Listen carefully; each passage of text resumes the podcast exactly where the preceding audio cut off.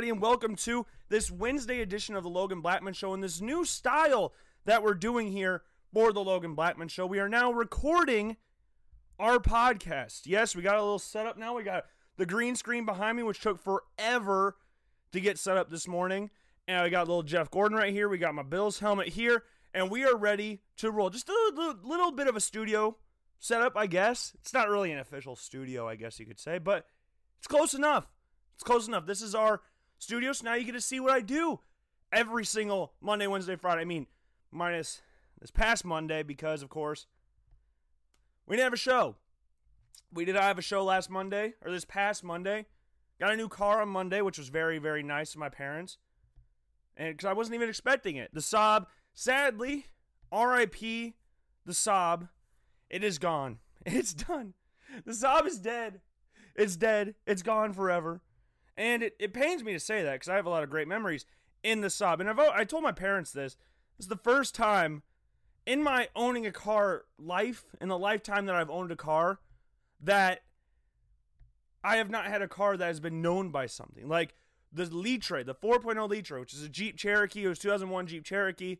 We call it the Litre because it had 4.0 liter on the back, but it spelled it L I T R E, so we call it Litre. And then we had the Saab. Saab, dude. That was when the whole Saab, dude, was coming out, and it was very big, so we started calling it that. Now it's a Chevy Impala, which one of my good friends, Drew, who's got a EP dropping July 10th, a single coming out July 6th, so make sure you stay tuned for that. I'll put that in the description, the post on Instagram, so you can go and look at it. Will be very good. And also, while we're on the topic of my talented friends, also go pick up your very own cave shirt. This is by Andrew Gunnis, arguably my most talented. I got a lot of talented friends. I will say that. So make sure to go pick up a cave shirt. I also leave that down in the description. I'll leave the website to or his his website down in the description. So make sure you go and check it out. But back to what Drew and I, Andrew and Drew, Drew and I were talking about on when was this Monday. He told me, well, obviously Tame Impala. I got the band Tame Impala, their lead singer. His name is Kevin. So the car will be henceforth known as Kevin, the 2013 Chevy Impala. And it's a very nice car. It's a very nice car. And also, to couple along with that on Monday, my computer was frozen pretty much since last Friday. So we really didn't have a lot going on. The mouse wouldn't work until Monday night. So I was like, do I have to go get a new computer as well as a new car? Thankfully, the computer is right here. So we obviously did not need to go get a new computer because all my awesome stickers are here on the computer, as you can see. Got a lot of great stickers on here. Let's go over the, the stickers for you. So we got a uh, Patty Kane, obviously. Kendrick Lamar. We got Yukon Cornelius holding a ukulele. Uh, I don't know if you can see it, but Guy Fieri's right here. Got a Bills logo right there as well. Uh, got a Nike sticker right here. Swarm for the Iowa Hawkeyes. A little land, two land yacht stickers. Patrick Star at the very bottom of the computer with three dollars because that's my life essentially. And we got another Bills logo that Josh Allen drew. Jimmy Neutron, but Jimmy Neutron with Donkey Kong's head. And then Cave, creating a Vision Entertainment, which is my friend Andrew's clothing and just all around business. So go and support that again. I'll link that down below. Make sure you go pick up a Cave shirt as well because they are arguably one of the most comfortable shirts. You can have also go pick up a troglodyte sweatshirt. It's my favorite sweatshirt I own. I'm not wearing it right now because it's freaking hot outside. Uh, while we're on the topic of that, let's look at the weather. The Logan Blackman Show weather forecast. The tri-weekly weather forecast for Logan Blackman Show. It's not hot, I, uh, crazy hot, but it's hot for me since I've been inside in the AC all morning. Right now in Urbandale, Iowa, which is where we do the Logan Blackman Show, 79 degrees and cloudy, mostly cloudy right now. There's a 10% chance of rain. Feels like 84 degrees. The air quality is good, which is always good. We always want the air quality to be good. So we're always hoping for here on the Logan Blackman Show. And if you're listening to us up at Cedar Falls, which I, the only other place where we broadcast Logan Blackman Show, it's 81 degrees right now in Cedar Falls, mostly cloudy. Feels like 84. 10% chance of rain. Air quality is also good, which is always good to hear. It's always good to hear. But as we said, actually, I don't know if I said this. I did. I've recorded the intro twice, so I might have. I might have already said this. But uh, July is when all of the major sports, pretty much all of the major sports, are coming back. I think all of them that aren't back already, anyways. most of them are back, which is beautiful. I mean, most of them are not back. Beautiful. Most of them are coming back. We have soccer, obviously, back. Premier League, La Liga, Bundesliga, Serie A. All of those leagues are currently playing. We'll go over the scores of those in a wee bit. But throughout July, the NBA is going to be back. The MLS is going to be back. MLS is coming back on July 8th, 8th or 11th. I can't remember. The WNBA is back. The NHL is back. The W NWSL is back on. Has been on for I think a week now, a week or two. The NFL's training camps are opening up, and title races, La Liga and Serie A are heating up. Again, we'll talk about those leagues in a little bit, but also the MLB is back. We talked about this numerous times here on the Logan Blackman Show because we didn't think there would be an MLB season, to be honest. Didn't really look like it was actually going to happen. Uh, players were not liking each other. There was a lot of anger and distrust for both sides of this whole thing. It just wasn't very fun. So I was like, ah, oh, there's not going to be baseball. Sadly, I love baseball. So I need baseball to be back in my life because it's it's just necessary. I love baseball. Baseball is my I well third favorite sport if that's if that's a thing you can have. Third favorite sport. I got my Cubs hat on today. I'm ready for baseball to be back. But as you know, today is July 1st. So what does that mean? Speaking of baseball on July 1st, what does that mean? Happy Bobby Bonilla Day. One in every one in all, one in everybody. Is that a phrase? I don't know. It's a phrase now. But happy Bobby Bonilla Day. The Mets will pay him 1.19 million dollars today and every July 1st until I believe 2035. Insanity. Absolute insanity. So here we go. Let's read over this ESPN article. For those of you who don't know what Bobby Bonilla Day or who Bobby Bonilla is, let's just go over that real quick. The calendar is turned to July 1st, and that means one thing it's time for the Mets fans everywhere to wish each other a happy Bobby Bonilla Day. Why? On Wednesday, 57 year old Bobby Bonilla will collect his check for $1,193,248.20 for the New York Mets, as he will every July 1st from 2011 through 2035. Because of baseball's salary structure, Bonilla's annual payday is often more than some of the player of some of the game's current stars in a given year. Thanks to the short-handed season, shortened season, and prorated salaries players, the list has grown even longer. So why is Bobby Bonilla getting this payday? In 2000, the Mets agreed to buy out the remaining 5.9 million dollars on Bonilla's contract. However, instead of paying Bobby Bonilla $5.9 million at the time, the Mets agreed to make an annual payment of nearly $1.2 million for 25 years starting July 1st, 2011, including a negotiated 8% interest. At the time, Mets ownership was invested in a Bernie Madoff account that promised double digit returns, and the Mets were poised to make a significant profit if the Madoff account delivered. But that did not work out. How rare is this agreement? Ian last played for the Mets in 1999, last played in the majors for the Cardinals in 2001, but will get paid through 2035 when he's 72 years old. Here are some other notable deferred money contracts. Bobby Bonilla signed again, signed a second deferred contract with the plan with the Mets, and Orioles pays him $500,000 for a year for 25 years. Payments began in 2004. Insanity insanity. Besides young players who start careers earning about half Bonilla's annual $1.19 million, here are some notable players who will be making less than Bonilla's 1.19 million strictly because the season is only playing 60 games in 2020 of prorated salaries, courtesy of ESPN stat information. Harrison Bader, Dansby Swanson, Kenta, Ma- Kenta Maeda, Byron Buxton, Mitch Moreland, Michael Wacha, Hunter Pence, Michael Fulmer, Tom, Tommy Anhole, Gio Urshela, and these players are losing close amounts to Bobby Bonilla, 1.19 million payday because of the shortened season. Luke Jackson, Pedro Strop, and Tony Wolters. Happy Bobby Bonilla Day, everybody! Man, how, that dude's living life. That dude was an average baseball player, and he's getting paid 1.19 million dollars until he's 72. Good lord. What an insane like, like I I'm sure he throws the biggest parties every year on July 1st. Maybe not this year.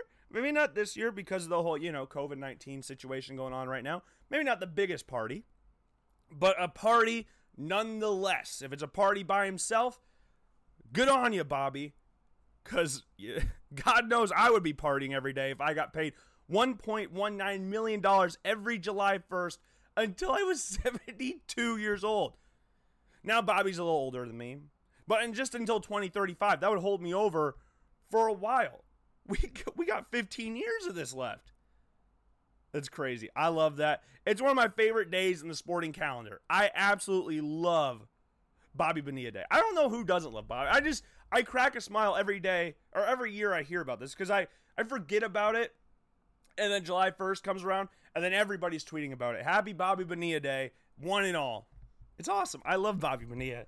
Bobby Bonilla is uh, an idol to a lot of people out there.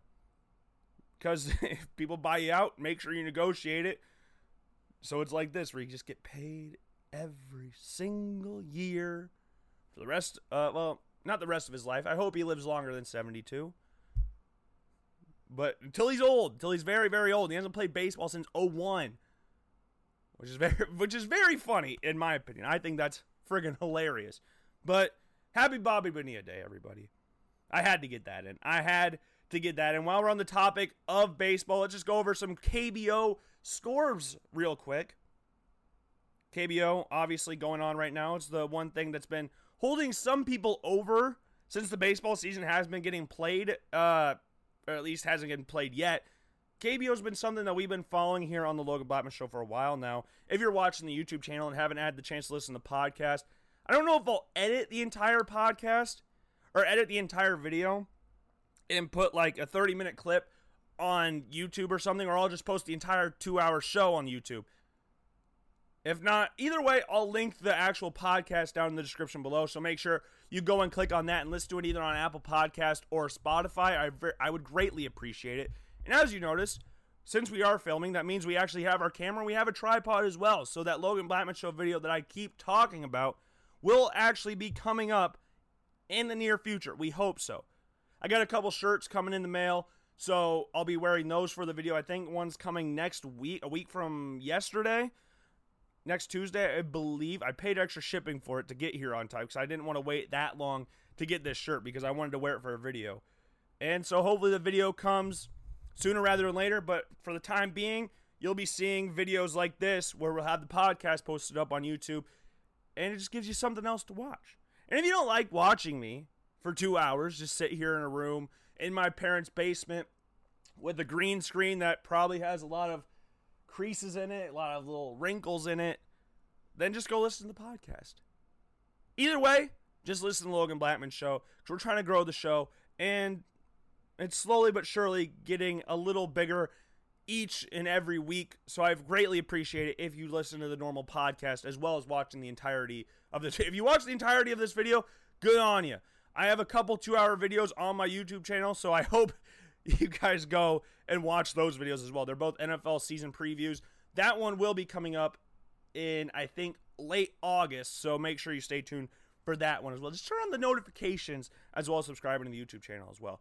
But let's get back to the KBO. So obviously, let's go over the standings real quick before we go into this. The NC Dinos still remain top dogs with 33 and a 15 record. Kiwoom in second with 31-19, same as we left them on Friday, because obviously we didn't have a show on Monday, so we couldn't recap the games for the weekend. Doosan in third with 29-20. LG Twins in fourth with the 28 and 21 record. Kia Tigers fifth place, 25 and 21, followed by Samsung, Lotte, KT, SK, and Hanwha who are two games behind SK for that last place spot. I hope Hanwha is able to get out that last place spot. That'd be really awesome for Hanwha in their fence. Let's go over the scores that we did not get to on Monday. So we'll go all the way back to Saturday.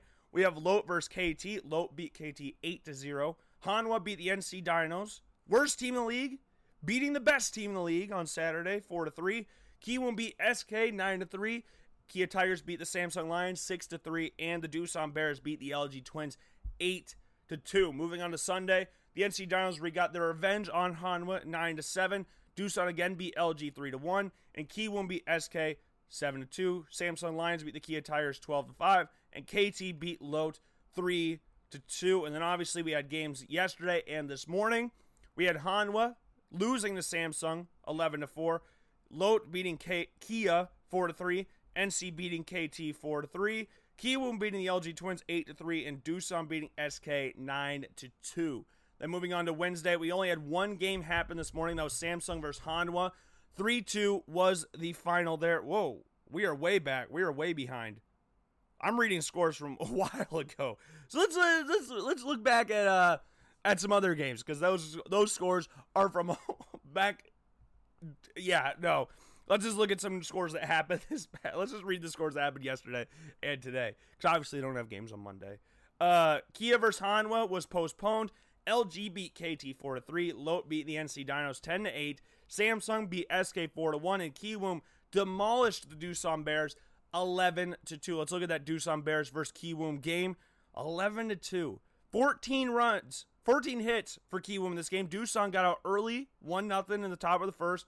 Kiwoom gets two runs again in the second, and it was just an onslaught from there. Kia got set six runs in the seventh inning and Doosan didn't get their next run until the ninth inning. So they opened the game and closed the game, but it didn't matter as they got pounded by Kiwoom. Not great. Not a great showing from my Doosan Bears. But you know what? We move.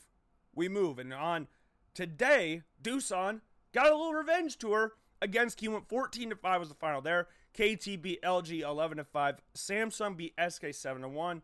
NC beat Lotte 6 to 2, and Kia in the closest game of these games from today beat Hanwha 4 to 3. And as we said, the standings right now, NC still remains top dogs as they have been for the most of the season, with Kiwoom three games behind the NC Dinos in second, with Doosan in third, four and a half games behind the NC Dinos there, and the LG Twins for Noah and his team, the LG Twins, five and a half games behind the NC Dinos in the season so far. So it's been it's been kind of fun. No, I'm not gonna lie, it's been kind of fun following the KBO since we haven't had any sports for a while. Like when there was no soccer, there was no NASCAR, There's no nothing. The KBO was there. The first live sports that pretty much came back, and I've enjoyed it. It's been fun. It's been a fun time. It's been a fun time. And while we're on the topic of scores, let's go over to the world of soccer. As we said, soccer, NASCAR, football, obviously basketball, baseball, hockey, all that stuff hasn't been there, but the KBO was. But now all the major leagues in soccer are back, except for League 1 in the French country. Let's look at the scoreboards right now. Let's look at the Liga because La Liga has the closest title race, or has a highly contested title race against the biggest rivalry, arguably, in the world of soccer Real Madrid versus Barcelona. In their last four games, Barcelona have dropped points three times, drawing three. Real Madrid, in that time span, have won four games in a row. For a title race, it's not looking good for Barcelona. Real Madrid's schedule has not necessarily been the hardest schedule in the world. It's been actually fairly easy for the Madrid Giants. And this weekend, Barcelona, they drew 2 to 2 to Madrid's city neighbors, Atletico Madrid. And then Real Madrid played Barcelona's city neighbors, Espanyol and beat them 1 0. So right now, Real Madrid currently sit on top of the league with 71 points. Barcelona in second with 70 points. Both teams are tied on goal difference. And yeah, Gerard Piqué said this a few weeks ago when Barcelona, what was it, last week, when Barcelona drew with Sevilla. He thinks the season title race is over. But he doesn't see Real Madrid slipping up anytime soon, and it doesn't seem like that. They've won their last five games, where Barcelona, as a, again, have dropped points three separate times, drawing three of their last four games, which is not great in a title race, especially with your biggest rival, your most hated rival in Real Madrid. It's not great. It's it's not great. So I hope because I like Barcelona. I love Lionel Messi. I hope they can bounce back, but it doesn't really look like it. They've they choked it away. Essentially, they haven't been losing, but they choked the title race away because they keep drawing with teams. While Real Madrid is in the easy part of their schedule and they are taking care of business. They're playing likes of Espanyol, who currently sit at the bottom of La Liga. They played Mallorca, who sit 18th in La Liga. So it's not like they're playing these incredibly tough opponents.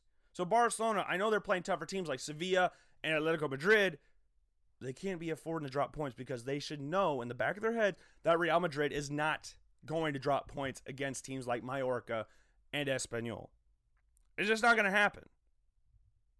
It doesn't happen very often. Because you know why? Because Barcelona beat the teams that they are supposed to beat, which is why they will are they will probably win La Liga this year. And it sucks for Barcelona and their fans, but that's just the reality of it. And it hasn't been because of Eden Hazard. Like a lot when Eden Hazard transferred over from Chelsea, a lot of people expected him to take over and be that main cog in the offense that has been gone since Cristiano Ronaldo left for Juventus. But he actually hasn't been, hasn't done anything that special this year for Real Madrid. It's really been Karim Benzema. It's like career resurgence for Karim Benzema. Second in the league in goal scoring right now with 17 goals to his name this season. And according to WhoScored.com, he is the third best player in La Liga this season with a 7.48 seasonal rating, which sees him in WhoScored.com's team the season, along with Real Madrid teammates Casemiro, Rafael Varane, Sergio Ramos, and Dani Carvajal. And speaking of Real Madrid and their right back situation with Dani Carvajal, Achraf Hakimi, who's been on loan for, at Borussia Dortmund for I think the past two seasons, I could be wrong about that, but I think it's been two seasons. Maybe it's only been, maybe it's only been one. But as far as I, from what I'm thinking right now, it's been two seasons. He has now signed a deal with Inter Milan. So he will be their wingback, which would be perfect for Antonio Conte's system there in uh, Inter Milan. Per, he's surely an upgrade on Victor Moses. I know Antonio Conte has a special relationship with Victor Moses, but Hakimi has proved week in and week out while playing for Borussia Dortmund that he can be one of the best wingbacks in the world. He's done that week in week out at Borussia Dortmund as they switched to a 3 4 uh, 3 formation. He's been sprinting down that right wing, and it's been it's worked very well for Borussia Dortmund, except for you know the last game they played when they got absolutely slacked by Hoffenheim 4 0. Not a great showing from Borussia Dortmund, but as we said, they weren't. If even if they did lose, their league position wasn't going to do anything. If they won or lost, they were going to stay second in the league. But yeah, you don't want to end the season on a 4 0 slacking on a team that's in sixth place. But in the Bundesliga, the big games, the big teams, those games didn't really matter. Like Bayern Munich already won the league, Dortmund's finishing second. We had all of that information done. It was the bottom of the Bundesliga that we really needed to pay attention to because we had an intense race for that 16th and 17th spot in league between Werder Bremen and Fortuna Dusseldorf. Both teams have been struggling all season, and it will be Fortuna Dusseldorf, who will be destined for the drop this season, coming in 17th place, losing their last game of the season to, if I can find it here, Union Berlin 3 0. And Werder Bremen put on a show this weekend. We said they needed a big performance from Köln, or needed a big performance against Köln, and they got it. A 6 1 slacking to Köln this past Saturday. 6 1. And now they're not guaranteed to go down. There is still a chance that they stay up in the Bundesliga. Why? Because unlike other leagues around the world, the Bundesliga does a relegation playoff. So the, the team that finishes in 16th place in the league gets to, gets to play the team that came in third place in the second Bundesliga or Bundesliga 2, whatever they want to call it. And that team is Heiber, Heid, oh geez, FC Heidenheim. Heidenheim. I don't know if I said that right. FC Heidenheim came in third in the second Bundesliga. FC Heidenheim uh, this past weekend, where are they at on the score? They lost to Arminia Bielefeld. Bielefeld. We're getting the extremely German names once you get in the second Bundesliga. Like these are some extreme German names. Heidenheim, Arminia, Bielefeld, Darmstadt, Erzgebirge U, Bochum, Guther Fjör, Fürther, Fürth, Sand, Sandhausen, Holstein Kiel, Jahn Regensburg. I, I'm not saying any of these names right, but you get the point. There are some extremely German names in the second Bundesliga, so we should expect uh, FC Heidenbeam, Heidenbeim to play Werder Bremen in this year's relegation playoff. Will Werder Bremen go down in the Bundesliga? I hope not because Josh Sargent plays there, U.S. international. So I hope they don't go down. I hope they stay in the Bundesliga so he can keep getting the best, playing against the best competition in Germany, or some would say in the world. If not, if they go down, I hope he gets a big transfer to somewhere else in the Bundesliga because the Bundesliga has proved very nice. Has been very, very nice to the United States men's national team. You see, likes of Pul- Christian Pulisic, Tyler Adams, Zach Steffen. Then he got the likes of Josh Sargent, Weston McKennie, John Brooks, Alfredo Morales, uh, Timothy Chandler, Fabian Johnson. I mean, we can go on and on about how the Bundesliga has transferred over to the United States men's national team in a very good and very positive light. To some extent, some of those players like Timmy Chandler and Alfredo Morales are not players that I really want to build a team around. I really didn't like it whenever they would be in the national team setup. But, you know, they're there. So you got to accept it. You got to accept it. But yeah, as we've talked about, the U.S. international, U.S. men's national team is the future's looking pretty bright. I'm not gonna lie, I'm feeling pretty confident about the U.S. men's national team moving forward. Obviously, missed the 2018 World Cup, which is not not great, but we move forward. Pulisic's been playing great at Chelsea. Uh, Tyler Adams has been playing really good for RB Leipzig. Weston McKennie, same thing for Schalke. Like Gio Reyna, I forgot about him playing for Borussia Dortmund. Uh, Chris Richards, I think is his name for Bayern Munich, the center back. He's been starting to come up. He's 17 years old playing for them. I'm feeling really nice about the U.S. men's national team's future. And with the U.S. men's national team, we got a lot of players, obviously, in the MLS. That season will be coming up soon. I am very excited for that. I'm interested to see how this like bracket setup thing will do for the MLS. Either way, I'm very excited for it. Sporting Kansas City have played well to this point of the season. I granted they've only played two games, it's a very small sample size, but they've played great in those two games. So I'm feeling sorry for feeling confident going in to this MLS playoff bracket thing. I am very excited for whatever this comes back because it's the MLS. I really love watching the MLS. Sporting Kansas City are my dogs. You'll you'll see me starting to wear a Sporting Kansas City jersey or a couple jerseys as we get more and more on or more used to this uh, video camera setup. Because obviously this is the first one, so there might be a little uh, a little blips here and there. But you know what? We move. Blips happen. There's going to be some trial and error things going on in the first episode. So hopefully that doesn't happen. But for right now, I'm feeling pretty good. And it's looking pretty good. I like the setup we got here with the with Jeff Gordon, the Bills home, my laptop, the green screen. I'll throw some pictures on the green screen if you're watching the video. But if you're listening to the podcast, then you don't need to worry about that. You don't need to worry about that. So, as we just talked about the Bundesliga, Bayern Munich won the league last week or two weeks ago. So, that race has been done. Now, let's go over to the Premier League, where that league is also pretty much done. Liverpool won the league on Friday, or on Thursday, my bad. And yeah, it was a terrible day for everybody involved. Just an absolutely horrendous day. Horrendous day. But in the brighter side of the Premier League, besides Liverpool winning the league, Manchester United have been on fire winning the last two games against Sheffield United and Brighton, both games 3 0. Now, they're not the strongest teams in the world. Sheffield United have been a very good, uh, been a very positive story this season. But ever since the resume or the restart comes came about, they've struggled. They have not played very good. They've drawn one in their last five games. Sheffield United have drawn two, lost two, and only won one. And this is a team that was playing very, very nice soccer or football, whatever you want to call it, up until this point of the season, before the season ended. And now you got teams like Manchester United who are continuing their run of hot form. Like Sheffield United have fallen off a cliff since this restarts happened. Uh, they got battered against Newcastle. They got battered against Manchester United. It just haven't been great for them, and I don't expect it to turn around anytime soon. They're playing Tottenham tomorrow. Granted, it is at Sheffield United, but as we said in the Bundesliga, home field advantage doesn't really matter that much because in the Bundesliga, we've talked about this on the show before.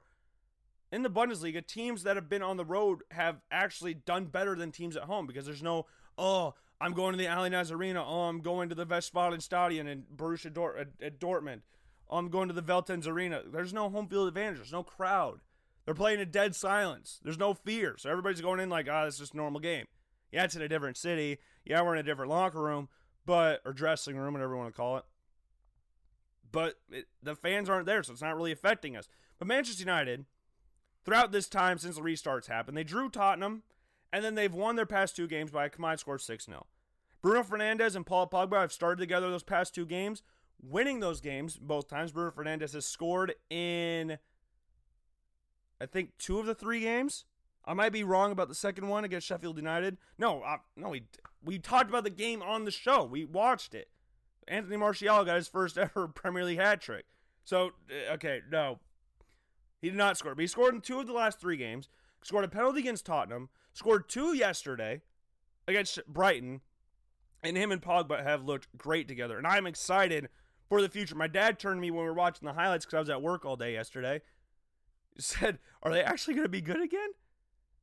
I said, Yeah, I, cer- I certainly hope so. The future's looking bright. Much like the, what we said about the U.S. men's national team, I'm the future's looking bright for Manchester United. Pogba and Fernandes have played together beautifully. Uh, Mason Greenwood has played awesome. As a 17 year old, he's been playing amazing. Now, again, upgrades could be made. Jadon Sancho's an obvious need there because, as good as Mason Greenwood is, he's only 17 and he's not a right winger. He's a striker. And Ole Gunnar Solskjaer said this. He's a better finisher than a lot of players on the Manchester United roster. He's a better finisher than Rashford. He's a better finisher than Martial. Like, I love Mason Greenwood, but Jadon Sancho's an obvious need. Then you could maybe upgrade at central defensive midfield, even though Nemanja Matic has been. There have been rumors of him getting ready to sign a new contract at Manchester United. There has been uh, some talks that they're good at the central mid. There, there's been talks that they're pretty much feeling they're good at everything, minus the right wing, which has been a problem for Manchester United for pretty much all of the 2010s, essentially.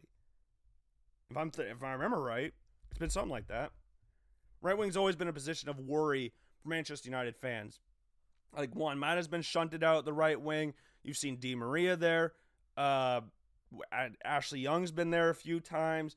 Then you got Nani there for a few times. Ever since like Park Ji-sung left, uh, Ronaldo, who was playing on the right wing when he first started his Manchester United career, there's been struggles at the right wing. And Jadon Sancho would certainly solve that. At least you would hope, because he is a world class right winger. He's one of the best distributors, one of the best goal creators in the world. Finished second in the Bundesliga with assists with 16. I think he scored 17 league goals. Like he's an obvious. He, he just fit what Manchester United. He'd fit what a lot of teams want to do. To be honest, there's not there's not a lot of teams that would turn away a star the level of Jadon Sancho. It's there's not a lot of people that would do that, and there're not a lot of smart people. if they are turning away, that's on them. I hope I'm glad you're turning away because I want him on my team. But Manchester United have looked great, and I'm really I'm looking forward to next season a lot. And that's the first time I've said that. I mean, obviously, every fan is excited for the upcoming season. But this upcoming this next season, I actually think they can make some noise. Now, I'm not saying they're going to beat Liverpool the league title or beat Manchester City or like those teams, but I think they can actually compete, which is something. Even when they came second a few years ago, Jose Mourinho said that was the greatest accomplishment in his entire career. Even when they came second, they didn't really compete that year. The next year, they were supposed to actually be good, and they didn't really do anything. And now we're sitting here in fifth place in the league, two point, I think two points. Yeah, two points off Chelsea. And I'm feeling actually confident for the upcoming season. It's a weird feeling that I've not had in a very long time, but I'm feeling confident for next season. It's beautiful. It's a beautiful feeling. But as you said, Liverpool won the league this year, sadly. Manchester City, second place. Christian Pulisic basically won the league for Liverpool with his well, not basically, because I guess uh, Giroud won it. Uh, did Giroud or Willian score? I can't remember. But yeah, sad times. It pains me to see Christian Pulisic helping Liverpool, but it's what happens. It's what happens, I guess. But we do have Premier League action going on today. We have Bournemouth versus Newcastle going on right now, and Everton taking on Leicester City. Right now, until I refresh, let's see what they're at right now. No, Newcastle United are currently up 1 0 on Bournemouth. 1 0. Then you got Norwich and Arsenal and all those. Yeah, yeah.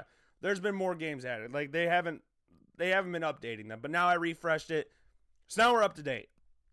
But Newcastle, as we said, 1 0 up on Bournemouth. Goal coming from Dwight Gayle, who is an amazing championship striker. Premier League striker, ah, he's he's all right. I guess he's just he's he's just an all right Premier League striker. But he did get a goal in the game. This could be bad for Bournemouth because, as we've talked about a lot of times on the show, they're in one of those relegation battles, and all the teams in like 16 through 19 have not been playing great. Have not been playing good really at all, to be honest. You have the likes of Watford, 28 points. They've lost three of their last four. They've lost four of their last six. You see West Ham losing five of their last six. Bournemouth lost five of their last six. Aston Villa have lost four of their last six. So like these teams just do not want to stay up. But now we have a three-way tie essentially and for 17th with 27 points. West Ham are currently in 17th with a better goal differential than Bournemouth and Aston Villa. But man, neither it doesn't seem like any of these teams want to stay up this year. I think now we've talked about this before. I think that Watford will be fine. And I could honestly see I'm gonna change this. I think Aston Villa could honestly stay up. Jack Grealish is willing this team to amazing results. And it's kind of crazy to watch how he's carrying this team on his back, essentially. Now, if he once he keeps them up, that, oh god, I bit my lip. Oh, ow, that didn't feel very good. But uh, what, what were we even talking about? My, I lost my train of thought. Ugh, that didn't feel very good. I, I didn't feel good at all. Wow, I, I've completely lost my train of thought. What were they talking about? Aston Villa staying up this year if if he keeps them up, then he's gonna get the key to the. He's gonna get a knighthood. Like there's Aston Villa are a team that should not be staying up. They've allowed 60 goals this season, which is the most in the league, even more than Norwich. Like they're Aston Villa, there's no reason they should stay up, but I got a sneaky feeling that they will stay up because of Jack Grealish. And he's just been playing out of his mind. And he'll get a big money move to what my gut tells me Manchester United I've also heard Manchester City have been looking at him a lot recently as well, but I feel like he's going to move on to Manchester United. If not, then eventually we'll probably see James Maddison come over because not this year because he just signed a new deal at Leicester, but says he grew up a Manchester United fan. So I could eventually see him coming over to the Premier or coming over to Manchester United at some point throughout his career. But that's our run through of the Premier League. Let's go to Serie A, our final league we're going to talk about here today. We have Juventus and Lazio heating up for their for Lazio trying to beat Juventus to the Serie A title. They're currently four points off of Juventus. That one loss to Atalanta has really screwed up their chance to really catch up to Juventus because I don't see Juventus dropping any points uh, for a while at least. Like if you look at their next few games, they're playing uh, Torino. They just beat Genoa the other day. They should beat their city neighbors. Torino currently sit 14th in Serie A. And then they play AC Milan, who who are good at times, but should be able to handle AC Milan. I, I would expect them to handle AC Milan. Now, hopefully for Lazio, they're getting to their weaker point of the schedule. They just beat Torino 2 to 1 yesterday. And then they've got another game against AC Milan coming up, and then they play Lecce, I believe is what I saw there. So hopefully for this, I would really like to see Lazio win Serie. I really like Ciro Immobile. He's currently top of the Serie A goal scoring charge with 29 goals this season, responsible for 44% of Lazio's goals this season, which is a ridiculous amount. Even Cristiano Ronaldo is behind that, responsible for 41% of Juventus' goals. He scored 24 goals this season. They got Lukaku in third with 19 goals to his name this season. But Lazio, I just hope they are able to catch up to Juventus. Four points back. They have a better goal differential. If they didn't lose that game to Atalanta a few days ago, I, or was it la- last week, a few weeks ago, a week and a half ago, something like that, then they'd be one point behind Juventus because that's how math works. Like you, you're down four points to win one game, which were three points. You're down one point. Maths, quick maths. I think that'd be cool to see Lazio win the Serie A. It won't bother me either way, but I just think it'd be kind of cool to see Lazio beat Juventus or pit Juventus to the Serie A crown this year. It'd be really cool. I would, I would, I would be all for that. I would be all for that. But in all the leagues right now, you got teams like Juventus, you got teams like Real Madrid. That don't drop points that often, especially in Real Madrid's case. They don't have a very tough schedule. The remaining the remaining games aren't particularly hard. And so teams like Barcelona or Lazio, dropping points is not good when you're playing teams of the caliber of Real Madrid and Juventus. Lazio lost their game against Atalanta. Barcelona have drawn three of their last four games. It's not good for tile races. Gotta be gotta be on top of things at all times, and they obviously weren't. But uh, we got we got a few talk, talking points to get to here. But before we get into the big one, since we didn't get into that on Monday, there's another big one. This one came out yesterday, or sometime yesterday. When this come out? June oh June 28th. But the article is re-update re like re-updated, I guess, 16 hours ago or something like that. So we'll read through this. But if you haven't heard the news, this happened about when was this? A few weeks ago. The SEC came out and said they will not allow teams, or no, it was the was the NCAA or SEC. They came out and said basically, if you have a Confederate flag as a predominant feature in your flag, you're not allowed to either a compete for national championships or b go to just championships in general. I don't think they could compete for championships. So June 28th, and it got re-updated again today, uh, or yesterday. Mississippi lawmakers vote to remove the Confederate flag emblem from its state flag. And it is like the first thing you look at. It looks like the Dutch flag, and then you got poof, right in the top left corner, you got the Confederate flag right there. Which is not a great symbol for a lot of, for a lot of reasons.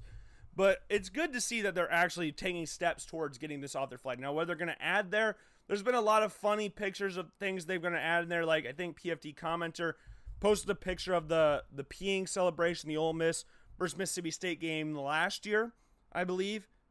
So that could that's obviously a good shout. I would do that. That'd be funny to see that at the top left corner of any flag. Or they could just take that whole little square out of the flag in general and just make it the Dutch flag or the Netherlands flag. Cause that's right, right? Or does it go red, white, blue, or blue, white? I think it's blue, white, red. I think that is the Dutch flag. But yeah, this is e- this is definitely the smartest move. Here's what the article on ESPN says: Mississippi lawmakers voted Sunday to retire the Confederate flag, Confederate battle emblem from its flag, following the widespread increased pressure that came apart from the wide world of sports. Mississippi's House and Senate voted in succession Sunday afternoon to retire the flag with the broad bit partisan with broad bit partisan support Republican Governor Tate Reeves has said that he will sign the bill and the state flag would lose official status as soon as he's as he signs the measure. Mississippi is the only flag that continues to feature the banner of the Confederacy. The state faced pressure to change the flag during this past month amid the worldwide protests against racial injustice in the United States. Earlier this month, NASCAR banned the Confederate flag at its races two days after Bubba Wallace, the lone black driver in NASCAR, uh, three national series, called for the organization to remove it. SEC Commissioner Greg Sankey threatened on June 18th to not host any future conference championship events in Mississippi until the state changes flag. The SEC last ran a championship event in Mississippi in May 2016. So yeah, basically it's just they're taking out the flag, which is a which is great, which is a really good step. And they're the lone state in the United States that has that flag still featured on their flag. And if you know anything about U.S. history, Mississippi State, or Mississippi, the state of Mississippi, has been one of the, at least in the broad, like, looking at it through the lens of history, has not been the most progressive state, has had a wide history of race problems down there. And this is a very good step to helping ease those problems. Now, I'm not saying it's going to eliminate it because there's still people, though it's not on the state flag, people are still going to have the flag just because you banned it or it doesn't feature anything. People are still going to fly. People still fly Confederate flags. But this is a good step in the right direction. It's just not the face of a state anymore. Like one of my friends, we were up in Cedar Falls this weekend, and one of my friends, we were talking about this, and he'd never seen the Mississippi state flag before. And he looked at was like, whoa, because it, it, it is massive on the left side of the flag. It's bigger than the stars on the, on the American flag. It's bigger than that square. This thing is, it takes up a lot of the flag. And this is a very good, very positive step to just uh, just delete it, just to get rid of it. Hopefully, people will start to stop using this flag because it is now people want to claim the heritage thing, and I didn't really know this. It kind of it kind of surprised me to a certain extent that the Confederacy only lasted for five years, which a lot of people don't really think about that. But your heritage heritages don't really last five years. They're just not letting go of something. But I'm glad people are starting to let go. Like NASCAR, um, as they said, Bubba Wallace is the lone black driver in the top three um, race events. Like they got the NASCAR, then you've got or the Sprint Cup, uh, Monster Energy Cup, the Xfinity Series, and then the Camping World Truck Series. I don't know if it's the Camping World Truck Series anymore, but the Truck Series. You got one black driver. NASCAR has not been a very like on the the forefront of uh I don't know what I'm trying to say here, but a lot of people view NASCAR as race. I'll just say it like that. And with this flag being at a lot of southern racetracks, I'm glad, I'm very happy that they removed the flag or banned the flag. And I'm also even more happy that the state of Mississippi has announced that they will remove it from the flag. And we'll see what their new flag will look like. I'm very intrigued to see what that is. We'll keep you all posted on the new Mississippi flag. But it's a very good step in the right direction. You know uh, what? Let's take a quick break here on the Logan Blind So I'm going to make some lunch, and then I will be back here. We got some big news regarding the NFL, and then we obviously got our favorite Wednesday program, Stay Woke Wednesday. All of that will be coming up right after this. All right, everybody, welcome back to this Wednesday edition of the Logan Blackman Show here on the Basement Podcast. As you may notice, if you're watching this on YouTube, I have changed shirts. Uh, I was cutting a tomato upstairs with this extremely dull knife, and it squirted the tomato juice right onto my shirt.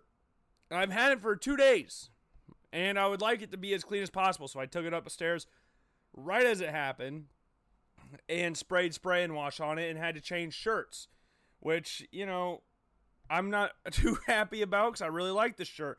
As I said at the beginning of the show, go check out Cave, Creating a Vision Entertainment, down in the description below.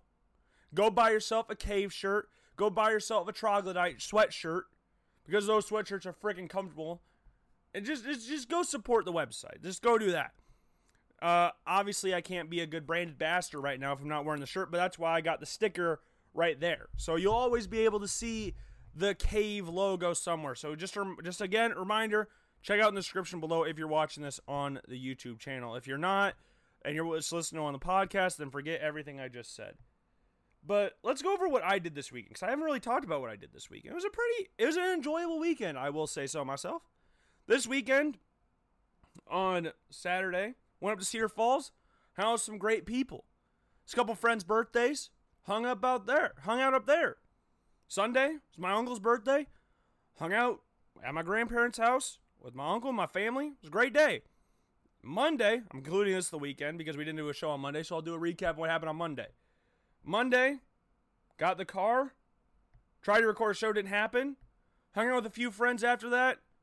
And you know what we did after we got done with everything that was going on throughout the day after we got done eating dinner, came back here and watched. Let's just get this for dramatic effect. Bible Man. Yes, Shattering the Prince of Pride. Bible Man, the movie. Look at that. There's the official Bible Man. I've had this for, I think, uh, most of my life, I would say. This movie or TV show, I guess, came out in 2000. I've had this for freaking ever. And I love this movie. Drew, so I watched this movie with Drew and Aaron. Drew uh, looked like he was going to die the entire time we watched this movie. And I was upset because I was like, how are you how are you looking like you're sad watching Bible Man? Bible Man's freaking awesome. If you haven't watched it, come over to my house. I got two DVDs of Bible Man. I got Shattering the Prince of Pride and uh something else. It's a silver Bible Man. It's a different one. But Shattering the Prince of Pride, I watched religiously, pun intended, growing up. It's awesome. Bible Man is awesome. And I watched that movie or TV, whatever you want to call it, and I was I was I was laughing so hard the entire thing because how dumb it was. Bible Man uh on like when you're younger and watch it, it's the greatest thing ever. I had the Bible Man mask, I had a Bible Man cape, Drew had a Bible Man lightsaber. I had all of that. And when I was younger, my mom and dad used to tell me this. I would run past our neighbor's house with my Bible Man mask on and my Bible Man cape on. But you know who lived next door to the Logan Blackman show at that time? This is at our old house. Slipknot. So the world famous heavy metal band is next door, and I was running past their house with Bible Man stuff on. Maybe I convinced them to watch Bible Man. I don't know. Maybe that's maybe if I could do one thing, make Slipknot watch Bible Man. Oh my goodness, Bible Man! Like I was laughing so hard the entire time. It's such bad acting. They're trying to be funny and it's not funny. Kind of like me. And oh my god, it was fantastic. Fantastic. I tried to find the mask and cape, but I couldn't find it anywhere. But it doesn't matter. It didn't take away from my experience to say the least. And oh my god. I would recommend if you haven't gotten it yet, or if you haven't seen any Bible Man episodes, go and get Bible Man Shattering the Prince of Pride, or the Fear and Faith one with Silver Bible Man. It's got a purple dude on it. I don't I don't know what it's called. But go watch Bible Man. Cause you'll have a good laugh. Not because it's actually funny, it's more of like, I can't believe we're watching this. What have we done with our lives that's led to this point? Oh my god. Go watch Bible Man. Go watch Bible Man. Go watch Veggie Tales. Go watch everything. But let's get into what we're actually here to talk about today. And since we didn't get to it yesterday, since we did, of course, did not have a show, we got to talk about Cam Newton and the New England Patriots. This happened Sunday night when I was at my grandparents' house. I was in their kitchen or their dining room area. My uncle, my dad are outside talking. I sprint outside. Dad, Cam Newton signed with the freaking Patriots. And not only did Cam sign for the Patriots, the Patriots got Cam Newton on a one year, $7.5 million deal, which is a half million more than the, what the Cowboys paid for Andy Dalton. And my dad said this at the time. Very similar players. Very similar. Level. One's been to a Super Bowl and one's having an MVP trophy. The other one has uh, amassed zero playoff wins his entire career. And uh, yeah, now a backup. Now there are some reports out there. as an anonymous AFC East head coach. I can't see Sean McDermott saying this, but I could definitely see. Uh, I I think it's Brian Flores, former New England Patriots assistant coach for like 14 years or something like that. He's been with them all the way back since the 2004 Super Bowl against the Eagles. So I would think Brian Flores said this, but I'll read the quote out just so you can get an idea, I guess, of what I'm talking about here because it kind because looking at it on face value, you would never go Cam Newton is going to be a backup to Jarrett Stidham. That's what a lot of people out there in the national media have said. Like, obviously, he's a former MVP. He's been to a freaking Super Bowl. Jarrett Stidham's thrown what, four passes and has a pick six to his name. I, there's really no competition here. But this anonymous coach came out and said, I don't see Cam Newton started for the Patriots week one. The quote goes on to say the Patriots love Jarrett Stidham. And again, my head, my guess is head coach Brian Flores, who became the Miami Dolphins head coach, second Patriots assistant coach to become a, or a former Bill Belichick assistant to become a Miami Dolphins head coach. First one being Nick Saban a while a while ago. But Brian Flores knows Bill Belichick. He's been around the system. Now he wasn't there when they've had Stidham there, but I'm sure he still talks with his mentor. I guess if you want to call Bill Belichick Brian Flores' mentor. But that makes you think: Will Cam Newton start for the New England Patriots Week One? So I made up a list of pros and cons of for pros for Cam, cons for Cam, pros for Jarrett Stidham, cons for Jarrett Stidham. I've done all of this stuff. So here's what we got. I tried to do at least three for each of them, but it didn't really work out like that. So some of them only have two, but whatever. You know what? There's more pros and cons for Cam Newton because he's played in the league forever. Jarrett Stidham, has played one season in the NFL. And again, he's thrown four passes, and he, one of them is a pick six. So you can't really judge Jarrett Stidham. Well, you can, but it's hard to judge him, I guess you could say. So we got to go on face value type things. So for Cam, pros, he's experienced. He's been in the league for a while. He's gone to a Super Bowl. He's won an MVP. He's won 15 and 1 in a season. He, like the experience that he has is key to this. He's 31 years old. I think he's been in league for what? Let's count it. I gotta scroll down a little bit. Uh, one, two, three, four, five, six, seven, eight, nine years in the league. So experience is very much on him. Rookie of the year, NFL MVP, Super Bowl appearance with a 15 and one season. Like experience is big for Cam. Uh, he's a way better athlete than Jarrett Stidham. He's a, Cam Newton is one of the best athletes in the NFL. I don't think that's an unfair thing to say against Jarrett. So you're not as athletic as Cam Newton. I don't think he's going to take that to me to personally and go, "What? How am I not a better athlete than Cam Newton? I'm a way better athlete than Cam Newton." Now, if he did say that, he's got to get his head checked because I know there's some people that go, "Well, you got to believe in yourself." But to a certain level, you got to realize, wait a minute, that's not really real. Like I was watching a uh, Manchester United. It was Chris Smalling and Phil Jones, maybe Juan Mata, and they were making their all-time Premier League 11s for Manchester United. Chris Smalling put himself in there and said, "You got to back yourself, mate." I know that was a very bad. He's got a very high-pitched accent, so just imagine that. You gotta believe in yourself, mate. It's not like that. I'm sorry. I'm being mean. But now he's not on Manchester United. Now he's played very, very well in Serie A with Roma. But he ain't a Manchester United legend at all. Like, there's a certain level, a certain point where you gotta go, yeah, yeah, y- y- yeah. I'm not really that good. I should probably not claim to be a legend. I know I'm all about self belief because that's the that's the thing that keeps a lot of people going. For hell, that's what keep me going doing this podcast, which is very frustrating to do because my camera, you could hear it in that last bit, just decided to to shut off and won't record anymore. My computer won't let me download my files to it, even though I've deleted all my old videos, all a lot of my old files, and it still won't let me add them to the video or add them into my movie app. And then they won't also every time I add it in, it starts flashing every like second.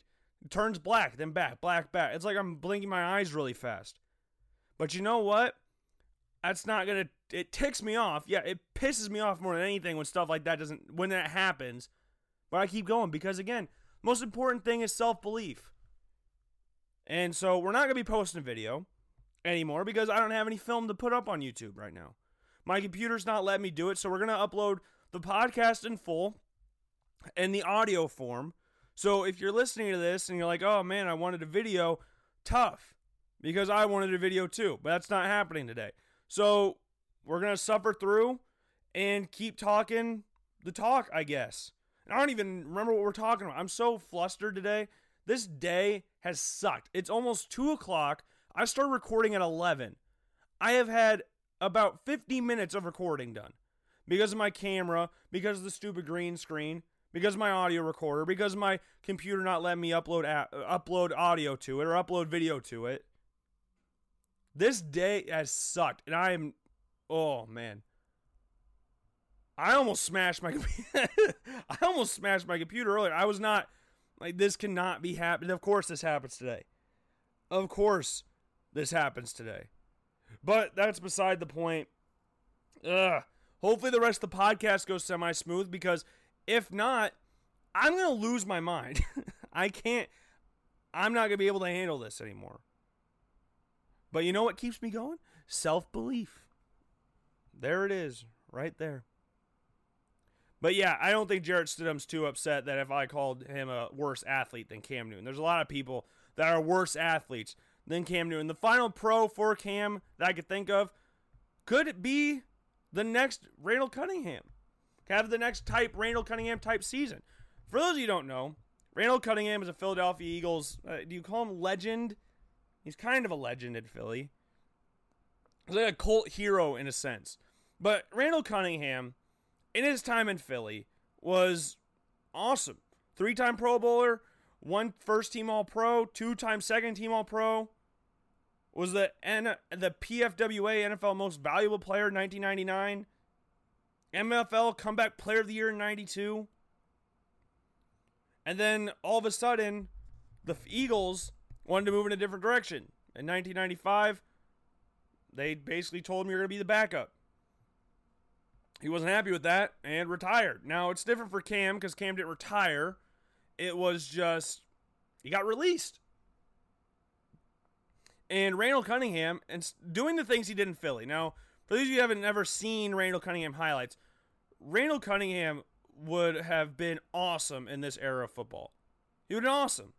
He was mobile. He was big. He was like Cam Newton. He was a big dude that was very mobile. Six foot four, 215 pounds. Now a little skinnier than Cam. Cam weighing around 245, but big dudes that can move. Randall Cunningham's awesome. Go watch some Randall Cunningham highlights on YouTube. When he had his knee injury against Buffalo, UNI Panther Bryce Paup, I think, injured his knee actually. And it, he was just down from there. And then the Eagles hadn't won a Super Bowl until the one a few years ago. But Randall Cunningham, very mobile core, more viewed as an athlete more than a quarterback. He was almost the first quarterback to have the 3,000, 1,000 yard season. Rush ran threw for 3,400 yards and ran for 942, which career high, obviously. But he almost did it. He was never a very accurate passer, at least by completion percentage measures. But he put up good numbers running the ball and decent numbers throwing the ball. He was just a great athlete. Then he left the NFL for about a year, came back in 1997, was a backup to Brad Johnson. Brad Johnson got hurt. Randall Cunningham comes in and plays. And then in 1998, Randall Cunningham just goes off with the Vikings. 3,700 yards passing, 34 touchdowns, a career high. Had a quarterback rating of 106, was easily a career high. His career high before that if I'm looking at this, 91.6 in that 1990 season where he ran for 942 yards. He turned into a legit passer. It was his only his second season ever in his NFL career where he completed over 60% of his passes. Barely over. I'm not counting the season he played four games. It's like actual full season. Because there's a season where he completed 69% of his passes, but he only played four games. In 1992, played 15 through completed 60% of his passes. Completed 60.9% of his passes in 1998. Great year. Great year. Went from a just an athlete to an actual like elite passer for that one season. Not saying he withheld that or held himself to that every year after that. But he was a great quarterback for that year. He was a first team All Pro in 1998. He was a Pro Bowl selection. He was the NFL passer rating leader in 1998. He was the NEA NFL's most valuable player in 1998. Like, he rejuvenated himself going to Minnesota. Now, granted, he did have some very talented receivers in Randall, Randy Moss and Cris Carter.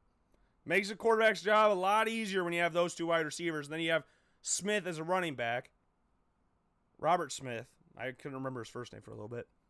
Makes job a lot easier but you still have to be able to make all the throws, which he did. Cam Newton, throughout his career, has put up really good numbers. His MVP season 3,800 yards passing, 636 rushing yards. 2017 career high in rushing yards, 754. Never completed above, he's completed above 60% of his passes twice, or three times if you count his first year, he completed exactly 60% of his passes. 2018 was his career high in completion percentage, but that was when he was captain check down to Chris McCaffrey the entire year, which Chris McCaffrey had a great year that year. But yeah, Cam, great athlete, absolute snot rocket, absolute hose, absolute piss cannon for an arm. But it's not the most accurate arm in NFL history. season after his MVP season, his completion percentage dropped by seven points from 59.8 to a 52.7. Not a great year the year after his MVP.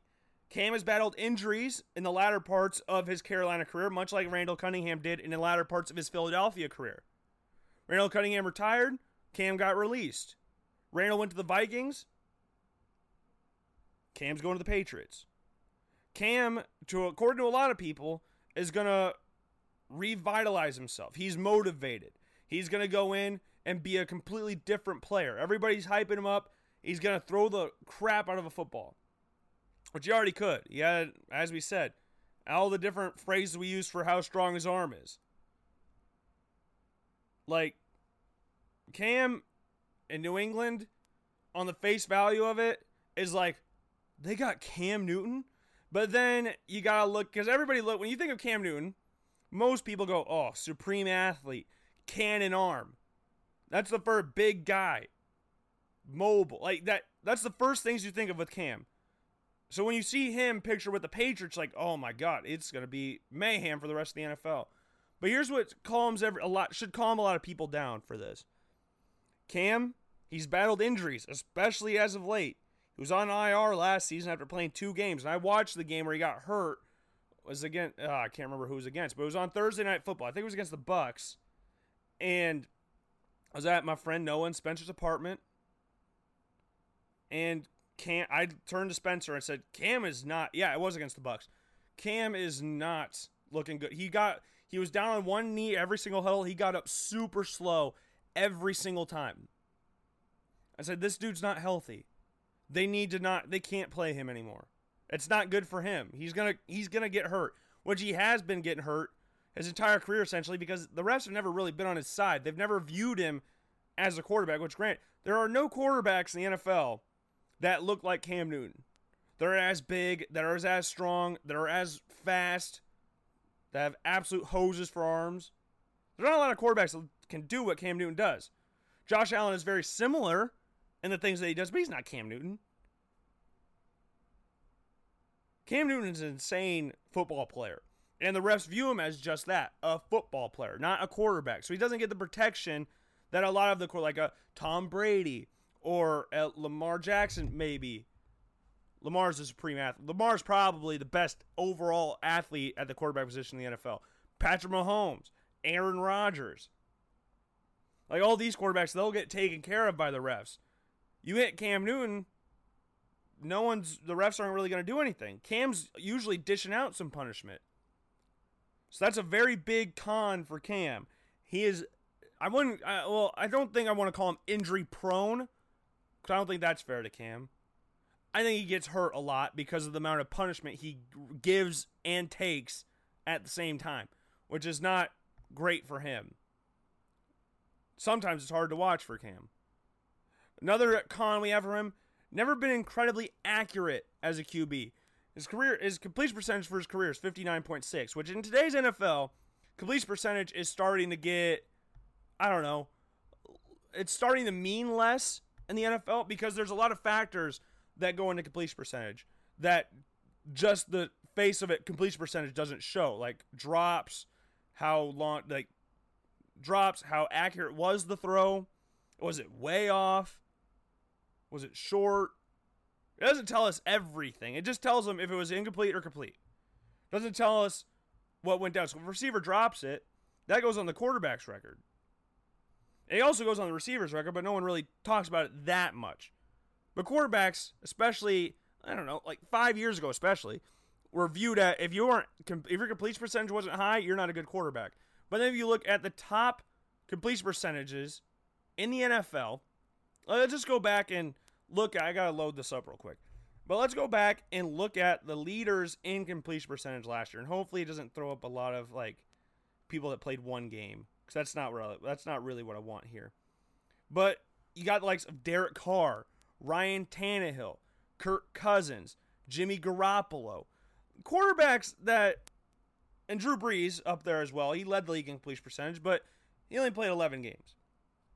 But Carr, Tannehill, Cousins, Garoppolo are not really quarterbacks that a lot of people are going to be staking their franchise. I mean, a lot to a, the viewing audience, a lot of people out there don't like Kirk Cousins, don't like Derek Carr, don't like Ryan Tannehill, don't like Jimmy Garoppolo, even though he went to a Super Bowl. Completion percentage is starting to fade out in importance to the viewing the the total audience. Like Cam Newton, never been an accurate quarterback throughout his entire career, minus that one year. Sam Darnold gets oh my God, Sam Darnold's so awesome. He completed 61% of his passes last year. Aaron Rodgers completed 62% of his passes. Like, it's an important stat, yes. But there's a lot more factors in completion percentage. So on the face of it, he's not very accurate, which is a could be a problem with how strong his arm is because the stronger your arm, the the more confidence you have. So the more likely you're going to try and force a ball. Josh Allen struggled this throughout his entire career at Buffalo so far, forcing the ball into a tight hole because he thinks his arm's strong enough to get it through the hole, which sometimes it is, sometimes it's not. Doesn't work out all the time. But yeah, completion percentage wise, not been incredibly accurate. It's not a Tom Brady where you're gonna, I don't know, you're not gonna make all the amazing throws Tom Brady can. Cam's got a stronger arm than Brady by far, but the type of throws Brady can make, Cam just can't do. It's not saying necessarily a bad thing. It's just a different quarterback than Tom Brady. The last con for him doesn't necessarily fit the Patriots system. Uh, now the system that the Patriots run has never been really tested because Tom Brady's been the quarterback for 20 years. So when we say he won't fit the Patriots system, do we really know? We've only seen them play with one quarterback, and then you have the likes of like Matt Cassel playing for that one season when Tom Brady got hurt and they missed the playoffs.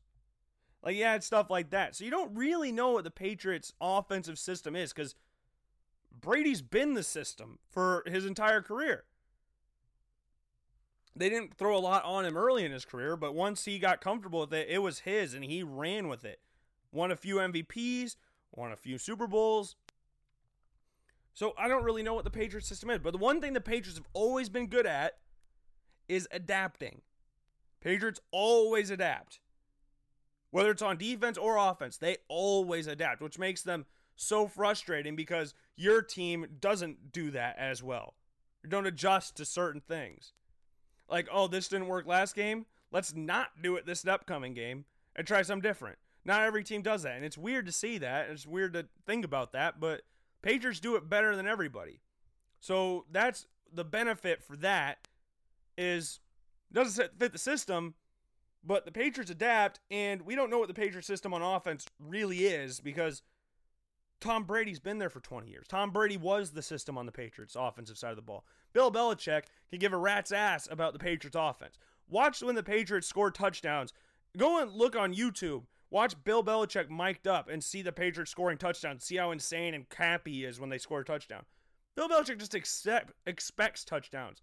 On defense, Bill Belichick is in everybody's face on the sidelines. Like, Bill Belichick is one of the greatest defensive coordinators all the time. He stopped one of the greatest offenses the early 90s, the Buffalo Bills offenses, in the Super Bowl and beat them. When they just clobbered the Oakland Raiders 51 to 3, they stopped them. Bill Belichick could care less about the offense. He just expects Tom Brady to get things done. Defense, completely different. But the Patriots have always adapted, so it'll be interesting to see how Cam Newton fits in that. Now for Stidham. Pros, he's young, a lot younger than Cam. Cam's 31, Jarrett Stidham's 23. Another pro, he's learned he learned from Tom Brady. And the Patriots really love Jarrett Stidham, according to reports.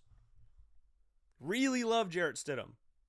Jarrett Stidham was a is a good quarterback. He balled out at Auburn. He balled out at Baylor before that. Jarrett Stidham is good. So I don't know if we should be really bashing Jarrett Stidham this just yeah, just because his one of his throws, his last throw, I think, was a pick six. If you look back at his college stats at Baylor before he transferred, because he was kind of a they kind of flip flopped quarterbacks in his first year at Baylor. Uh, he completed 68% of his passes, 1,200 yards, 12 touchdowns, and only had two interceptions.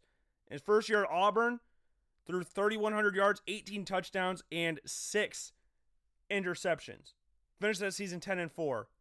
And then the next year, he had a little bit of a down year, but he completed 2,700 yards, 18 touchdowns, five picks, went 8 and 5 that season. But Jarrett Stidham is a good quarterback. Now, do we think that's what the Patriots will want? Because a lot of people out there are like, ah, he won't start over Cam. Who would ever start Jarrett Stidham over Cam Newton? One thing I'll say about this Patriots fans and NFL fans in general are more excited about Cam Newton than they'll ever be about Jarrett Stidham at this point in time. I shouldn't say they'll ever be for Jarrett Stidham because Jarrett Stidham could turn out to be a very good quarterback in the NFL. Cons for Jarrett Stidham, he's very inexperienced. He played three games last year, all in reserve, all coming in for Brady at the end of games. He's gone two for four, uh, 14 yards, and a pick six. So he's not like the most experienced quarterback out there, which is that's how most rookies are. Don't really play a lot. There's some crazy rookies out there that start day one. Sam Darnold started day one. Joe Burrow's going to start day one. Kyler Murray started day one. Like most rookies, like you look at Eli Manning, Aaron Rodgers, Philip Rivers, Ben, uh, Ben, uh, no, not Ben Roethlisberger. I guess he didn't start the first game, but I think he started like he started like 14 or 15 games his rookie year, if I remember right. Tom Brady, like there's a lot of quarterbacks out there that don't start day one, and so their rookie stats are not necessarily the greatest stats ever. If we remember right, Sam Darnold's first throw in the NFL was a pick six, and he's labeled as the most underrated quarterback in the NFL. So I'm not going to hold a lot of weight on Jarrett Stidham's pick six. And his pick six was to one of the best safeties in the NFL, Jamal Adams. So I I don't know. I think Stidham's a good quarterback. And another con for Stidham, he's not mobile. He's not mobile. He's not athletic. I mean, he's he's a, he's decently athletic. It gets the job done, but he ain't. He's he's not gonna scare you for rushing for 40 yards. That's not even that big of a number, but he ain't, he ain't scaring 20 yards rushing. I'll say that. But yeah, uh, the Patriots, according to reports, they love Jarrett Stidham. He's a smart guy. He's learned under Brady. He's been spent a year in the Patriots system. Cam is not, so that might be a little check mark to Jarrett Stidham there. But if we're going like experience, check to Cam. If we're going arm talent, check to Cam. If we're going athletic ability, check to Cam. If we're going injuries, probably a check to Jarrett Stidham. Though again, he hasn't played that long, but he didn't get injured that much in college. We're going young, checking Jarrett Stidham. We're going been in the Patriot system, know what they expect, check for Jarrett Stidham. I was in the camp that did not believe that Cam Newton would even come to New England. I was like, it doesn't fit. I don't know what they're going to do with Cam. I thought out of all the teams in the NFL, I thought the Chargers. But the Chargers kept saying, and I brought this up a few times, they're fine with Tyrod Taylor. They like their quarterback room. Cam on the Patriots, at the face of it, is scary to a lot of people. But if you look closely, it it might not work. But it's not the Patriots aren't worried about that. It's a no lose situation here for New England. Patriots can't lose. They signed him to a, minimum one year, $7.5 million deal. Andy Dalton's making that in Dallas. I could see a world where Jarrett Stidham does start day one and Cam Newton kind of sits there and waits. Bill Belichick has never been afraid to play the inexperienced guy. You look at the year the Patriots won the Super Bowl, the first one of the Belichick Brady era. Drew Bledsoe gets hurt against the Jets. Former number one overall pick has been to a Super Bowl before, lost the Packers, but granted, for Drew Bledsoe, he never did anything that was that spectacular in the NFL, say least. He was my favorite quarterback growing up. I had a Drew Bledsoe jersey. I wore the crap out of that jersey. The numbers peeled off the front, essentially. They're still on there, but barely. So that's the difference between Drew Bledsoe. There's a lot of difference between Drew Bledsoe and Cam, but Belichick went with Brady. This inexperienced guy from Michigan uh, that they basically wasted a roster spot on the year before. now he's in playing for the Patriots. And then in the Super Bowl, Bledsoe's back and healthy.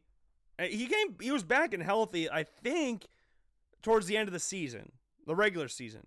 Belichick stuck with Brady. And Brady went on to win a Super Bowl. I'm not saying that Jarrett Stidham is Tom Brady. And Cam Newton certainly is not Drew Bledsoe. But I wouldn't be shocked if the Patriots went with Jarrett Stidham. I think it's going to be an open competition. I think the aura of Cam Newton is going to be one of those things where even if he's the backup, he's going to be the favorite player on the Patriots. This is what I talked about with him and why I didn't think he he was going to sign. I didn't know where he'd sign because of that.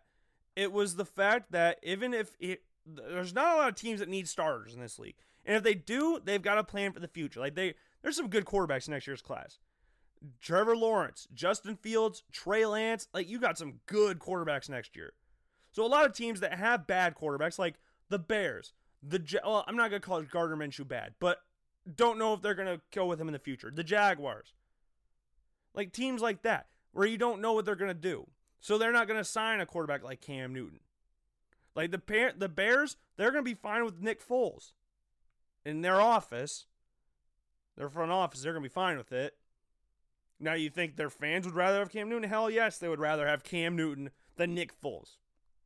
Obviously. But it's just like that. Like Cam Newton, if he's the backup in New England for a, even a tiny bit, it's going to add a lot of pressure to Jarrett Stidham. A lot of pressure. Jarrett Stidham is going to be in his second year in the NFL, starting week one against who do they play week one? I guess I haven't really checked that out. I do know the Patriots have the hardest schedule in the NFL. So who do they play week one though? Let's check. See if this is on here. I don't know if it will be though. Oh, the Miami Dolphins week one. So you're going at home against the Miami Dolphins, a division rival. Week one, a team that you lost to the last week of the regular season at home against your former assistant coach. Jarrett Stidham goes in. His first few drives, nothing spectacular. He goes like 7 for 16, 37 yards, no touchdowns, no picks. Dolphins are up uh, what? 10 nothing in the the start or halfway through the second quarter. I better mark this down because if this actually happens, I'm going to go freaking insane. He's not looking great. He's not looking terrible. Actually, let's go. Go like the first start of the second quarter. Start of the second quarter. He's not looking great. Fans will be screaming for Cam Newton. Screaming for Cam. Same thing that happened with Brian Hoyer in Cleveland. Same thing that happened with Kyle Orton in Denver. Same thing that's going to happen whenever Colin Kaepernick signs somewhere. The backup quarterback is going to be that fan base's favorite player, unless you've already got an established quarterback. Like in Seattle, that's why I think Colin Kaepernick would work well there. He fits what they want to do on offense, and Russell Wilson has built enough to where the pressure added by the fans is not, and the fans can't hate Russell Wilson. I don't think there's anybody that hates Russell Wilson. If there is, I there's something wrong with those people. But Cam's to add pressure to Jarrett Stidham if he beats him out. So Jarrett Stidham might start week one. I don't know how much longer he starts after that if he does not play a good game against the Dolphins. And then you go at Seattle week two. And then the Raiders and at the Chiefs. You play at those are the two hardest stadiums to play at. Kansas City and Seattle. You're gonna chuck in second year quarterback Jarrett Stidham, and you think the fans are not gonna lose their heads? Cam might not start week one. I will give you that.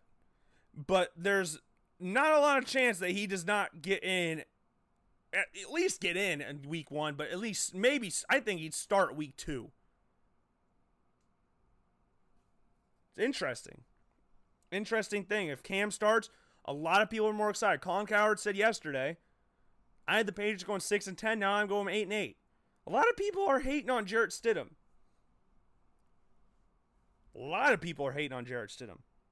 I think Jarrett Stidham's fine. But obviously, Cam is going to be the draw there.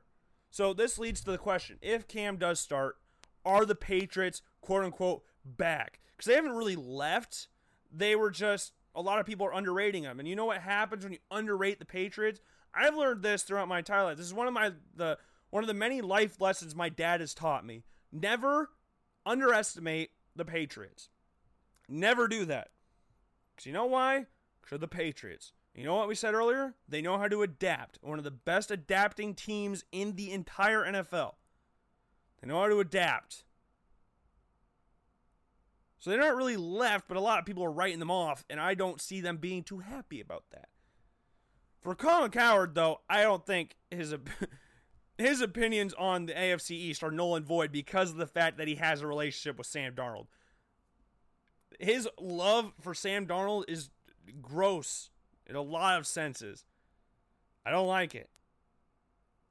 Do I think the Patriots are going to be as good as they have been in years past? I don't think so, but I'm not going to write them off as the worst team in the division. I think we did the when was it? The NFL season predict like the way too early one, like right when the schedule came out, and we did one. I don't remember where we had the Patriots at, but I remember I didn't really like it. it felt weird. Now with Cam, the excitement starts back. So let's go through the schedule of the New England Patriots and go win loss because we have to remember their defense, yes, they lost Jamie Collins and Kyle Van Noy. Their defense still has one of the best, if not the best, secondary in the NFL. With Stephon Gilmore, J.C. Jackson, the Cordy brothers. Like, you have some good players in that secondary. You may have lost Jamie Collins, which sucks because Jamie Collins is a very, very good football player. Kyle Van Noy is a good football player as well. Not as good as Jamie Collins, but still good. Still a good football player. Let's see what else they added on defense. I honestly don't know who they've added on defense. I don't know who they had the season before, so I'm kind of just scrolling through and I'm not really know what I'm looking at. But yeah, I don't know if the Patriots are quote unquote done. But I don't know if they'll be 12 and 4 next year. I don't think that'll happen, but done, I don't know. Let's go through this. Miami Dolphins at home. Now, reminder, as we said earlier, they lost the Dolphins last week of the regular season last year. We're chalk up a W there. It's at home. Uh, Patriots opening day of the season playing the Dolphins. I think it'll be a tough game, but I think the Pats will get the win there. At Seattle, L. Uh, Seattle's too talented. This is one of the best rosters Seattle's put together in a while. Because now you got two running backs and Chris Carson and um, what's the other guy's name? Uh, Rashad Penny.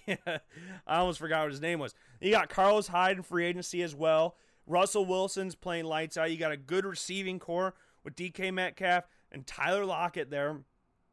You got Greg Olsen in free agency.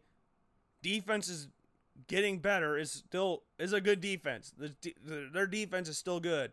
You drafted a linebacker in the first round. You went defense first two picks: Jordyn Brooks, Darrell Taylor, who I don't know a lot about Darrell Taylor, but Jared Jordyn Brooks is a thick guy. A few years of experience at Texas Tech. Yeah, that's it's gonna be a it's gonna be a loss for the Patriots there. Raiders, I'll give them a win. It's at home versus the Raiders. Raiders aren't the best team in the world, so we'll give them a win there. At Kansas City, loss easy. Uh, Kansas City, arguably the best offense in the league, best quarterback in the league. Yeah, loss. I don't need to explain that. Denver, we'll give them a loss there. It's at home, but I'm going to give them a loss to Denver. So there, and then the bye week's week six. So at the start of the season, they'll go two and four, or two and three, two and three, beating the Dolphins Raiders, losing the Seahawks, Chiefs, and Broncos to start the season. Number seven, week seven, San Francisco 49ers. Uh, loss there. I that was a pretty easy loss there. So like, let me write this down. So we got win, loss, win, loss, loss, bye, loss. Um, 49ers are vastly improved, and they made the Super Bowl last year. You got Trent Williams. You got Denzel Mims, the wide, or not Denzel, Brandon Aiyuk from Arizona State. Very fast wide receiver, fits perfectly what they want to do. They lost DeForest Buckner, traded DeForest Buckner, but got a guy it's basically the same player as him and Javon Kinlaw. Great addition there. You got more speed in Travis Benjamin. Deebo Samuel's a beast. George Kittle's the best tight in the NFL. You got Raheem Mostert. You're going to hope that Jerick McKinnon stays healthy for a little bit. And Tevin Coleman stays healthy as well. Jimmy G's back. They're they're going to be one of the best teams in the NFL this year. You would fully expect them to be.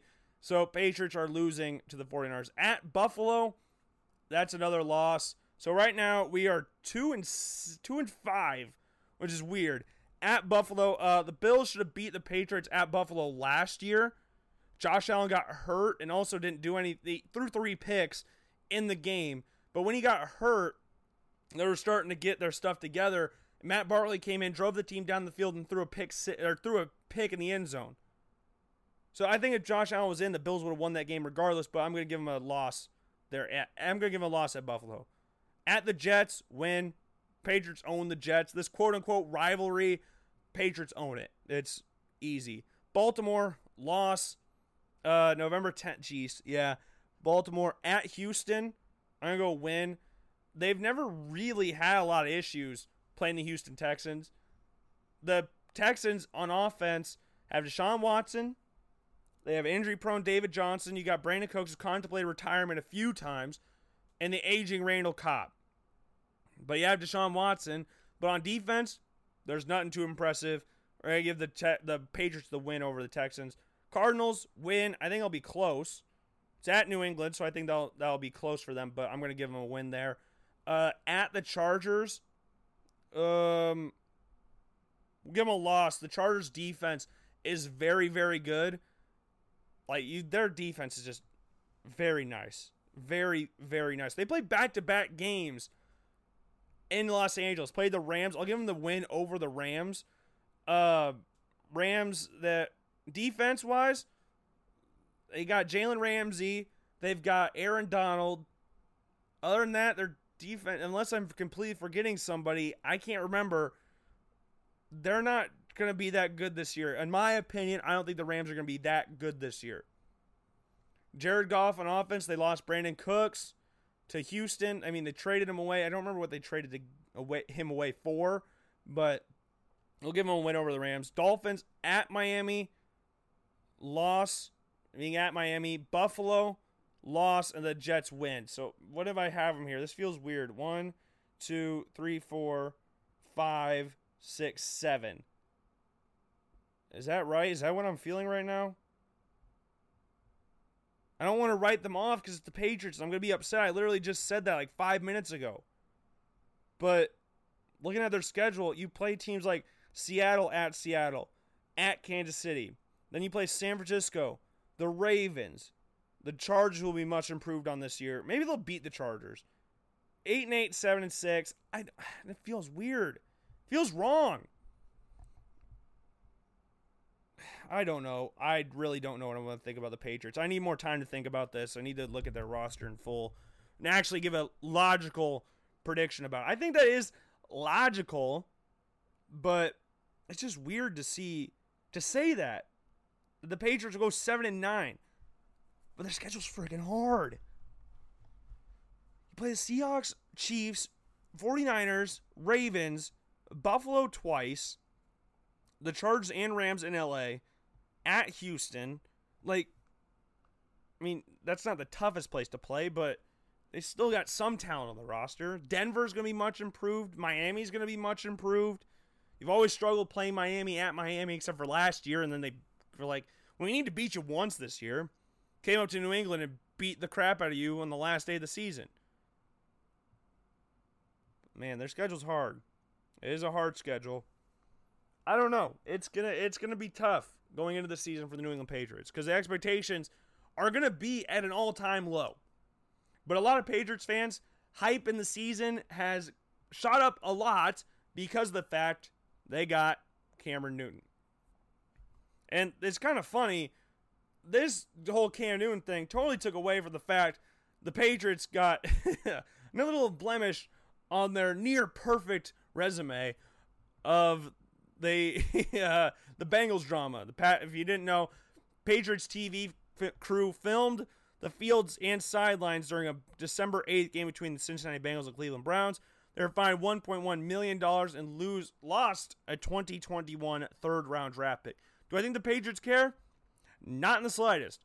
But people have been talking about that a lot more if Cam Newton didn't sign the exact same day that that all happened. It's it's gonna be weird. Cam, the Patriots uniform, how will he do?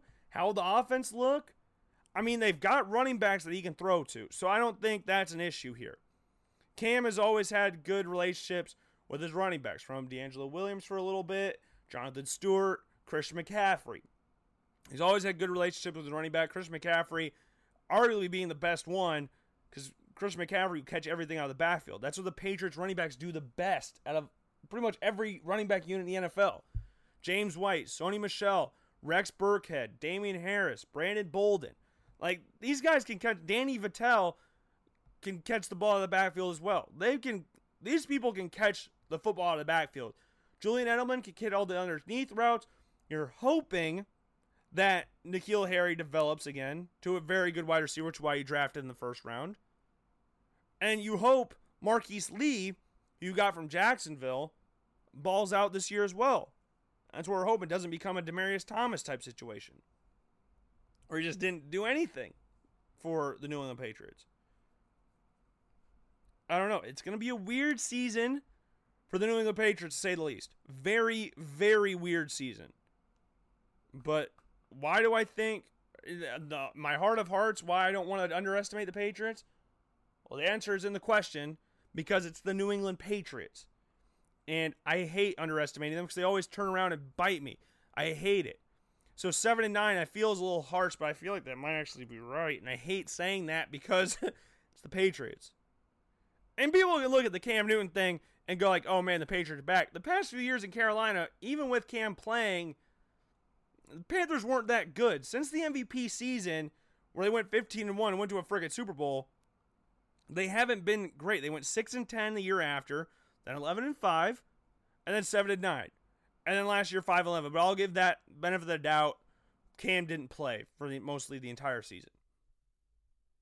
I my favorite stat in the NFL is the fact that the Carolina Panthers in their entire existence have never had back-to-back winning seasons.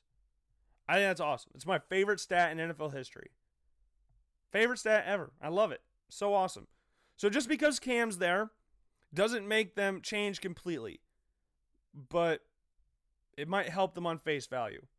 And even if Cam doesn't win the starting job outright, to start week one, he'll start at some point during the season. So, that being said, let's take a quick break here on the Logan Blackman Show. We'll come back and play Stay Woke Wednesday. Stay tuned after this little two second break. Welcome back, everybody, to this last, let's say about half hour, 20 minutes to a half hour of this Wednesday edition of the Logan Blackman Show. Wednesday, July 1st.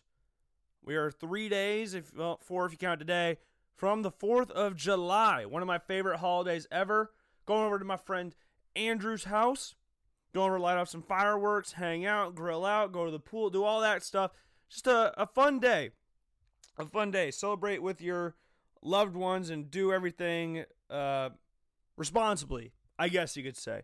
With that being said, let's just go right in to my one of my favorite subjects, one of my favorite things we've ever done on the Logan Blackman show is Stay Woke Wednesday.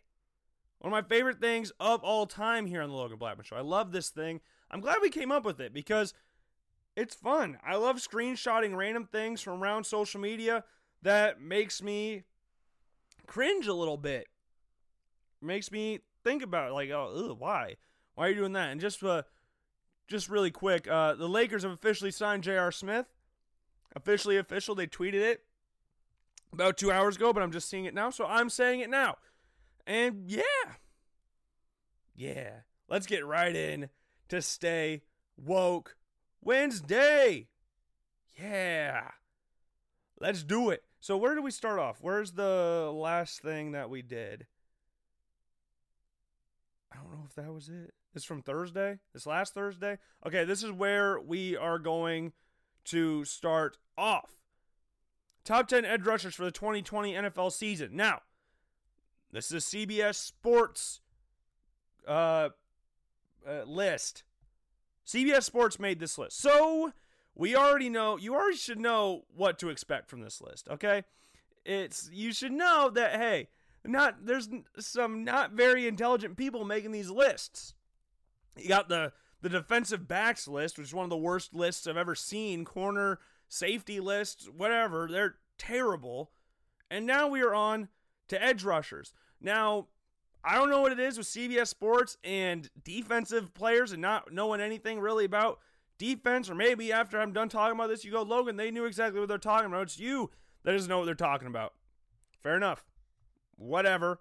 So let's just go right in this list. So starts off at number one is TJ Watt.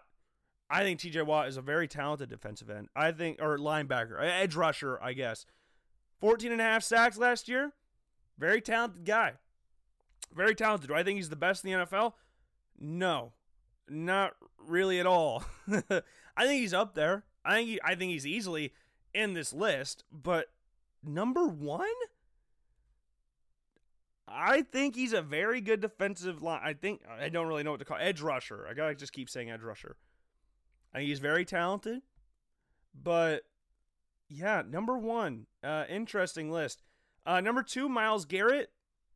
Again, I think Myles Garrett's a good edge rusher, but um, yeah, that's he was he was doing very good before he got the suspension. He had ten sacks through the season so far, and then he got the suspension, so that kind of ruled him out for the the rest of the season. But he was doing good. Uh, 13 and a half sacks a sophomore year, 10 sacks last year through 10 games. He was looking good. But do I think he's the second best edge rusher in the NFL? No. I number 2 on my list arguably is the guy that sits number 3, and that's Chandler Jones. Chandler Jones is coming into that situation where he's turning into another version of Patrick Peterson where he plays down in Arizona. So he didn't really get talked about a lot. He's played his last four seasons down in Arizona. He had some very good seasons in New England, but since he's been in Arizona, he hasn't gotten a lot of. He's gotten love. He's don't get me wrong, he's gotten love, but he hasn't gotten a lot in his eight seasons in the NFL. Right, four, yeah, eight seasons. Only two of them have resulted in him getting less than ten sacks, and in both those seasons, he played 14 games, which was his rookie year where he had six sacks. And then 2014, he had six sacks in 10 games.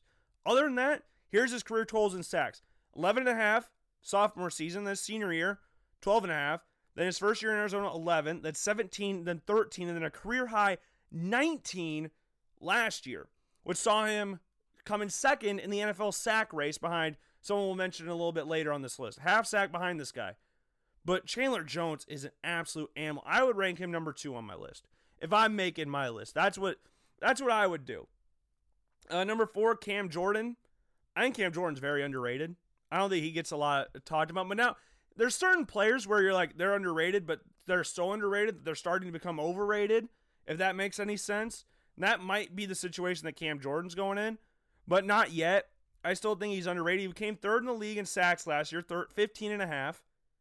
He's had a very productive career in New Orleans, and I think he's a top edge rusher in the league. Number five, Joey Bosa.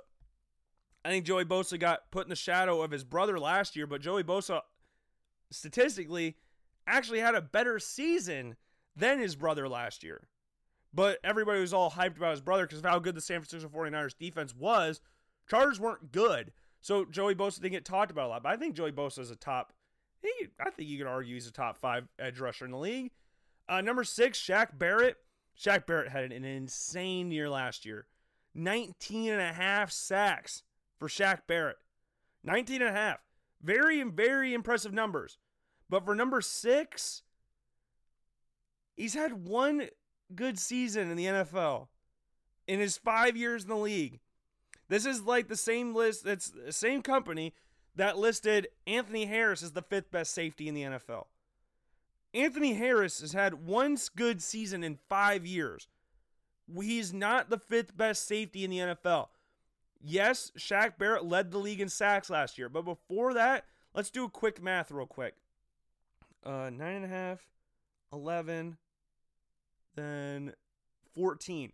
Through his first four years in the league, he had 14 sacks. 14. His that his first year in Tampa, 19 and a half. Do I think he could be put in the top 10? Maybe, but after only one I I don't know.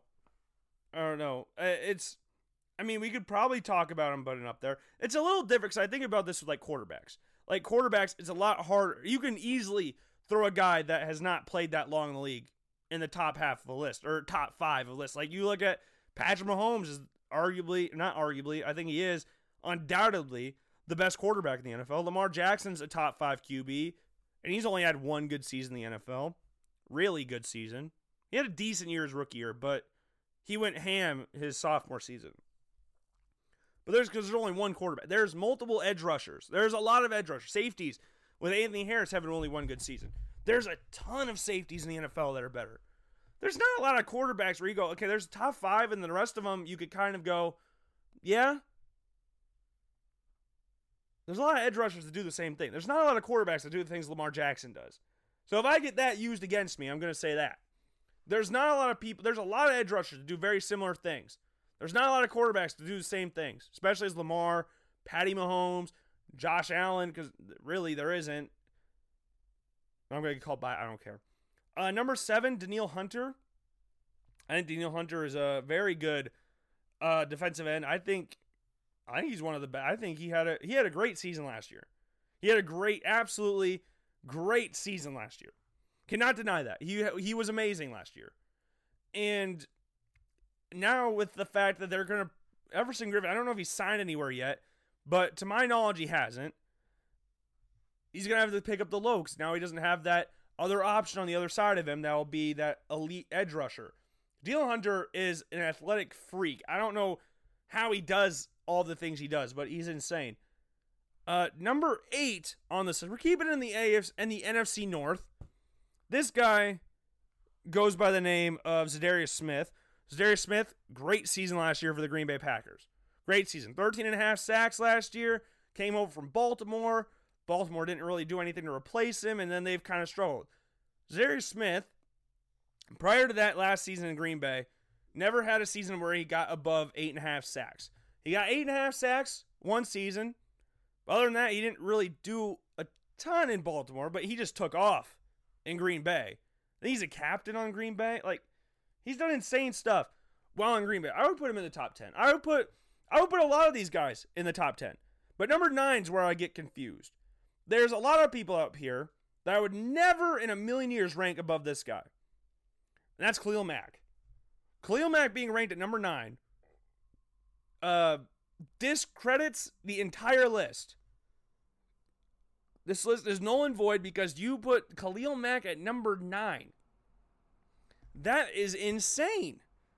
Khalil Mack is not the ninth best edge rusher. He might have had a down year last year. The season before, he was in the running for Defensive Player of the Year. Yeah, sure, he had a down year. You're going to put him at nine? I wouldn't put him behind anybody on this list.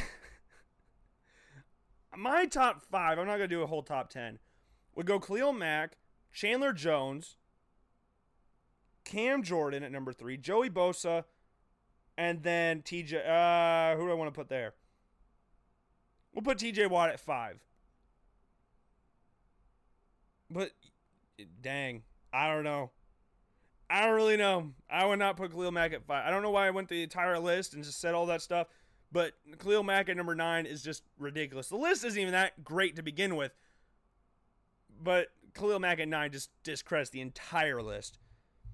Uh, teams that will exceed expectations in 2020 for college football: Miami, Arizona State, TCU, Oregon, Texas A&M, and Kentucky. Nice little stuff right there. It's uh, it's interesting, but yeah, I guess. Um, I don't know what expectations are for these teams because I think a vast majority of these teams, like Miami, Arizona State, Oregon, Texas A&M, are expected to be good teams this year. So how good are their what are their expectation levels at? I'm expecting Miami to go at least 8 and 4, 9 and 3. I'm expecting Arizona State to be somewhere around there. Well, not that good. Maybe like 8 I think 8 and 4 for Arizona State. Arizona State plays in the Pac-12 South, which is the weaker well actually the Pac-12 is not necessarily the strongest conference anymore. You got two guys at the top and USC and Oregon and then the rest of it's just Oregon plays in the Pac-12 North which has Oregon State, Cal, Washington, Washington State, and Stanford. All teams finish below 500 in conference play. I don't know what their expectations are per se, but I'm not saying they're gonna. I don't think they're that low where they're gonna exceed expectations. They're gonna be worse than 12 and two. I think nine and three, 10 and two is realistic, but I don't know. I don't know if they're exceeding expectations. I don't know. I I I, I don't know. Uh, moving on on this list. Let's keep it going. Where's that? Most unfairly hated quarterbacks in the NFL. Dak Prescott, Jimmy Garoppolo, Ryan Tannehill, Baker Mayfield, and Jameis Winston. Now I said unfairly hated quarterbacks. All of these guys. Okay, I think two of them are unfairly hated. The rest of them, it's well deserved. Dak Prescott plays for the Cowboys, so there's one check mark. Because I don't think there's anybody other than Cowboys fans that like the Cowboys and Cowboys players. Two, he values himself, or at least according to reports, values himself as highly as Russell Wilson, which he's nowhere that good. He's good, but nowhere that good. And again, he plays on the Cowboys. And he had a little off the field issues coming out of college, so I maybe that people still think about that. I don't know, but I don't think he's unfairly hated. I could see why people don't like him, especially the fact that he plays for the most hated team in the world of sports, next to the Yankees. Uh, Baker Mayfield is on this list at number four. Baker has a lot of reasons why a lot of people don't like him. I don't know why he's unfairly hated. I don't think he's a bad person, but he's made some very dumb decisions throughout his life. The running from the cops thing, the grabbing the junk thing on the sideline, the flipping off the player, the the planting the flag in the middle of the field at Ohio State. Uh, yeah, just a lot. There's more things I could think of, but I'm trying to think off the top of my head that he's done, but just not very likable things that he's done and he's very vocal, but hasn't really lived up to the lofty expectations that a lot of people expected from him from his second year in the NFL. Kind of underachieved. Not kind of, they did underachieve. The Browns as a whole. There's a lot of people that don't like Baker Mayfield, and there's no reason he's unfairly hated. I completely understand why people hate Baker Mayfield. I don't hate Baker Mayfield, but I get why people do. And then number five, Jameis. Uh, because he's overconfident. Like, why? Who goes on and says I'm one of the greatest quarterbacks of all time? If you look at my stats, I'm balling. As they just threw 30 interceptions in a season. No, I think that warrants hate. No, but unfairly hate. I can see why people don't like him. I'm one. See, look at my stats. I'm balling. The W thing that he did, the stealing the crab legs thing in college. He wasn't very likable at Florida State to begin with, anyways. And then now he just went in the NFL and just didn't do anything. He had one good season, and then the next his next good season, he throws 33 touchdowns over 5,100 yards and 30 interceptions. It's the overconfidence thing I have a problem with. Uh, Jimmy Garoppolo's on this list. He's number two. I think the reason he's on here is because people are jealous that he looks better than almost every person in the United States. Do you see the thing the quarterbacks did where they were like, oh, here's them as a female? He was even hot as a female. Like, it's just, people are just jealous of him, and he plays for the 49ers. Um, he just, a lot of people probably don't like him just because he th- they think he has a punchable face. I don't know. But, and he's not, he's a little overrated to be honest. Is he warranted this massive contract? He went to a Super Bowl, so I guess he did his job, but I don't know. And Ryan Tannehill, I don't think anybody hates Ryan Tannehill. Does anybody actually hate Ryan Tannehill?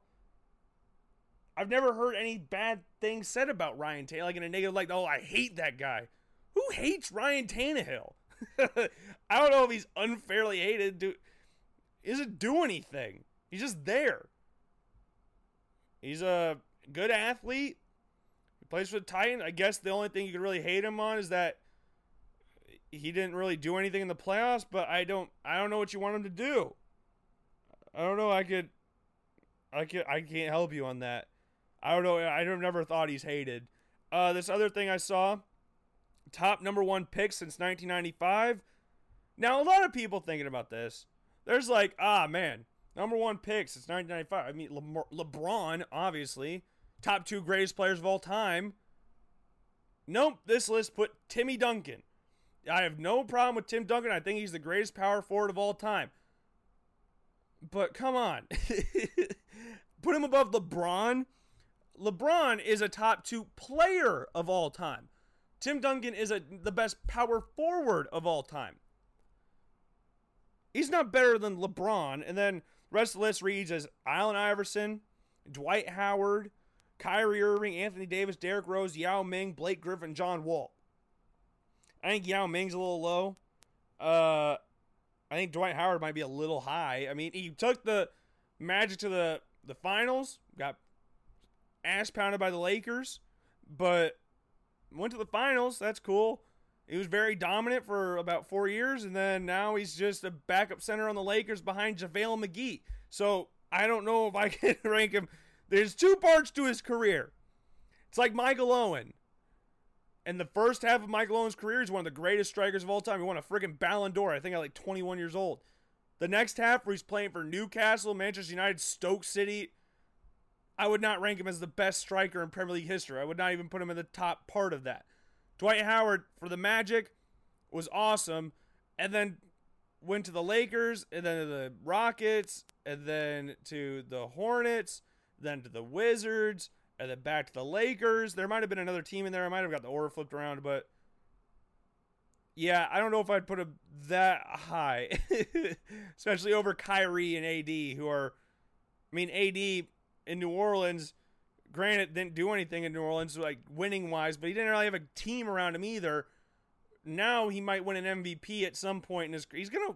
I would guess he's gonna win an MVP at some point. I'm not saying this year, but at some point. But Tim Duncan over LeBron James at number one. That's kind of it's kind of crazy. That's that's uh that's kind of crazy. Uh what else do we got on this list? Oh, hot take. Kyle Trask pulls a Joe Burrow type leap next season. Joe Burrow's junior season numbers are remarkably similar to Trask, which the, granted, yeah, sure they are. Obviously, Trask and Burrow are different style players, but there's something about being extremely comfortable as your first time starter so quickly. What? Trask definitely did that in 2019. Okay? You're just just because they had similar stats. I mean, there's a lot of people that have had similar stats to other players and not lived up to that the next season. It happens all the time. I'm not gonna list any players because I don't have any off the top of my head right now. But there are players like they're on pace to do this. They never do it.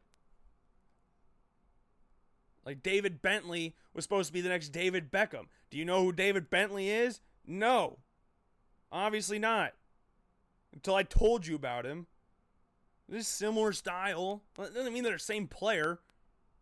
Joe Burrow has an elite mentality. I don't know if Kyle Trask does. I like Kyle Trask's mentality. Kyle Trask was a backup in high school, went on to start for one of the biggest college football teams in America at Florida, and kicked the starter out to Arkansas. So I think he's got a good mentality, but is it rival that of Joe Burrow? I don't know. Maybe maybe it does happen. But I don't know. It's there's a lot of just because their stats are similar does not mean it's gonna happen for Kyle Trask. Kyle Trask, I don't know. I think Kyle Trask is good. Do I think he's gonna be a Joe Burrow level player? No, but he can surprise me. Uh, next one, most underrated player each offensive position, skill positions only. Uh, quarterback Derek Carr, running back uh, Kenyan Drake, wide receiver Higbee from the Rams, and wide receiver DJ uh, DJ Moore. Uh, I think Derek Carr is a little underrated. I think he's overly hated by a lot of people, including the people in his organization. Ever since he got hurt, he's kind of been looked at not the biggest light. Because I remember there was a time where the Raiders were like, "Oh, we got our franchise guy and Derek Carr." Now, if you say that, you get laughed out of the building because not a lot of people out there think Derek Carr's a franchise quarterback. Derek Carr played 70% of his passes last year, 4,000 yards, 21 touchdowns, 8 interceptions. And he's a good quarterback. Do I think he's going to win them anything? No, but he could. No one, a lot of people didn't think Rich Gannon could do anything or Brad Johnson. Those guys won for Trent Dilfer in the later parts of his career, not at the beginning. Jeff Hostetler. A lot of quarterbacks. A lot of people like, ah, this guy can't do anything, and they go on to win Super Bowls. So maybe Derek Carr can do that. I don't think it's with the Raiders, but I think he could do that. Kenyan Drake, um, sure, I guess. I think he's an all right running back. I I don't know. I think he's good. I if I would list someone else, uh, who would I even list up there as with Kenyan Drake? Kenyan Drake struggled in Miami last year. Hopefully, has a good start the season this year. But in Miami last year, whew, it it wasn't anything spectacular. Let's just put it like that. But other people I could put up there with like underrated running backs, because you look at the like he finished with 817 yards and eight touchdowns last year. Good numbers. Very, very nice numbers. I might throw uh, like Aaron Jones is the most underrated running back because Aaron Jones had an insane year. Like he scored 16 touchdowns last year. He was the best in the league for running back. Hey, I don't think he gets talked about enough. A lot of people love Dalvin Cook, but Aaron Jones, he put up some really good numbers last year for the Green Bay Packers. I might put him as the most underrated. Tight end, Higbee. Uh, I think that's Higbee. Maybe I'm wrong, and I'm just looking at. Let's look at see if I can find Higbee. Uh, I'm just checking. Yeah, Tyler Higbee for the Rams, 734 yards, three touchdowns. Yeah, I guess I. I don't know. There's not a lot of I don't know a lot of tight ends that are really rated highly other than George Kittle, Zach Ertz, and Travis Kelce. Out of those uh, other than those guys. Yeah, I guess. I think for his career, I think Greg Olsen's very underrated, but as of la- as of right now, sure, I'll give you Tyler Higbee and then DJ Moore as a wide receiver. Let's look around. Who do we got here? DJ Moore last year, 1,100 yards, four touchdowns. Those are good numbers. This is nice, nice numbers, I guess. I don't know. I don't really have a problem with a lot of these things. It's this one I just wanted to bring up. I I just wanted to see if I could bring up someone else, maybe. But I guess they don't get talked about a lot. I think Derek Carr gets hated a lot. It's a lot. It's easy to hate on a quarterback. It's a lot harder to go hate on a receiver because the quarterback has the ball in his hands almost every single play and makes all the decisions for everybody. If the quarterback doesn't throw the receiver ball, we don't talk about the receiver. Don't talk about the running back unless the running back's getting the ball handed off to them by the quarterback. Same thing for the tight end, but we can throw in run blocking, all that stuff as well. But yeah, there's there was that. I guess I don't I don't know. It's that was an interesting one. And then here's one here. It's uh, from NCAA flashbacks. Best college football's best players from 2019. Uh, we have in the top five: Joe Burrow, Chase Young. Uh, who is that? Is that Stingley? I think it's Jared, I think it's Stingley. Penei Sewell. Is that Ja'Marr Chase? I think it's Ja'Marr Chase, or it's that's just their helmets. I can't see their in their face man. I gotta see. I gotta look it up because I. Let's just see.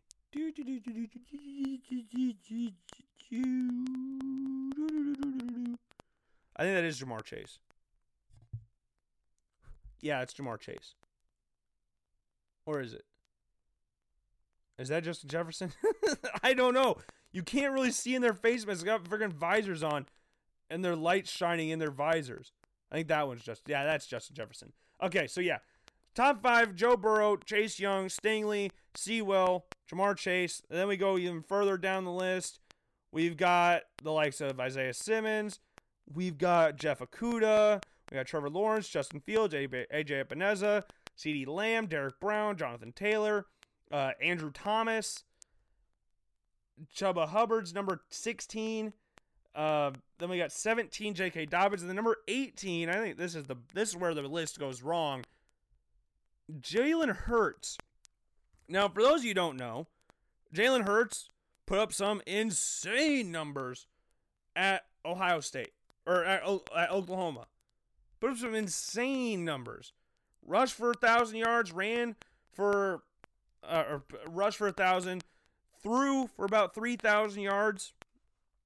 He was awesome last year. Oklahoma went to the college football playoff. Everything went smoothly until they got pounded by, by oh my goodness, by Clem by LSU. But Joe Jalen Hurts was a Heisman finalist. He finished above the Heisman, above Chase Young, Justin Fields, Jonathan Taylor, J.K. Dobbins, Trevor Lawrence, Chuba Hubbard, all players he ranks below then, according to this list. How? It's a little mean to Jalen Jalen Hurts. Jalen Hurts came second in the Heisman Trophy race. You see the second most votes, 766, 762 votes, which was not a lot compared to Joe Burrow, but still a lot. Now he received the third most first place votes, second place, second place votes, and the most third place votes. Still got the most votes, finished second. But 16th behind what? One, two, three, four, five, and six players that he finished above in the Heisman race. They're gonna rank him below them. That's a that's a little mean. A little, little rude is not. And I feel bad for my man Jalen Hurts. Makes me upset. And then here's another one. Aaron Rodgers is the most disrespected player on this app. Talking about Twitter. Aaron Rodgers, one Super Bowl, two, two MVPs, only two losing seasons, eight, 10 and 8 in playoffs. Um, NFL media, Aaron Rodgers has only one Super Bowl and people think he's one of the greats. He's over it. Who says that? Only there's one person that has ever said that. I think the amount of things that bad said about Aaron Rodgers are the fact that the Packers have wasted another NFL legend. They have gotten two Super Bowls out of Brett Favre and Aaron Rodgers. I don't think there's a single soul out there, unless they're on CBS Sports, that has said Aaron Rodgers is overrated. I don't think anybody has ever said that. CBS Sports and Skip Bayless, I think, are the only people that have ever said that. Who who who liked 6900 people liked this tweet. Who liked this tweet? How? He's not under he's not underrated or disrespected. The Packers organization is the thing that's hated. It's not Aaron Rodgers. Who has ever said people think he's one of the greats? Yeah. Everybody thinks that. One the greatest of all time? No. One of the greats? Yes. But people want to throw him in the greatest of all time list and go, that's where I have a problem with it. I think it goes Brady and then Montana at number two. Rodgers is not the greatest quarterback of all time. I think he's one of the greatest of all time. He ain't one of he ain't, he ain't the greatest of all time. Then Drew Brees is the one they compared him to. Drew Brees is a Hall of Fame career and the greatest ever. No one has ever said Drew Brees is the great, uh, one of the greatest ever. Yeah, people say the same thing about Aaron Rodgers, but the difference is, and he finished it was so underrated. Yeah, Drew Brees is extremely underrated. When you look at the top, when you people list their top five quarterbacks of all time, not a lot of people put Drew Brees in there. He is extremely underrated. Not anymore. Now he's starting to get the credit he deserves, but you never really hear him go, oh man, yeah, Drew Brees, one of the greatest quarterbacks. No one has really said that. So the two parts you got going on here about disrespecting Aaron Rodgers and hating on Drew Brees, you must be a Falcons fan or something. And that's the only reason. Like, both these quarterbacks are Hall of Famers, first ballot. Both are two of the greatest quarterbacks of all time. Who would I take if I was taking a quarterback? If I was building a quarterback, I'd build Aaron Rodgers. But if I'm ranking them, I'm ranking Drew Brees above him. That's just me. If I'm building a quarterback, I'm building Rodgers. Rodgers got a way stronger arm.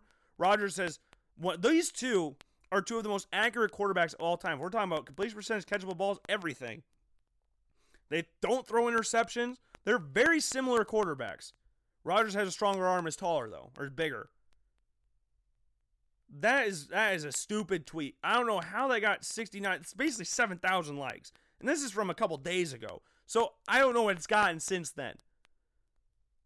But no one has ever said Rodgers is overrated. People say Rodgers is overrated when you say he's the greatest quarterback of all time. He's because he's not the greatest of all time. He is one of the greatest. He's a top 10 quarterback of all time. But the greatest? No. That's where people have the problem one of the greatest. I don't think there's anybody that's gone, what? Aaron Rodgers is not one of the greatest quarterbacks of all time. Yeah, he is. No one's ever said that. And if they have, they shouldn't be talking about sports. As simple as that. You're you're giving what it's like the CBS sports things. you're paying attention to it, you're talking about it. Like people, there's nobody that said Aaron Rodgers overrated, and I would love to meet these people. So there's things on a football field Aaron Rodgers can do that not a lot of other quarterbacks can do. Very similar to what Patrick Mahomes is doing, John Elway in the years gone by. But no one's ever said Aaron Rodgers is not one of the greatest of all time. That's the dumbest tweet I've seen in a very long time.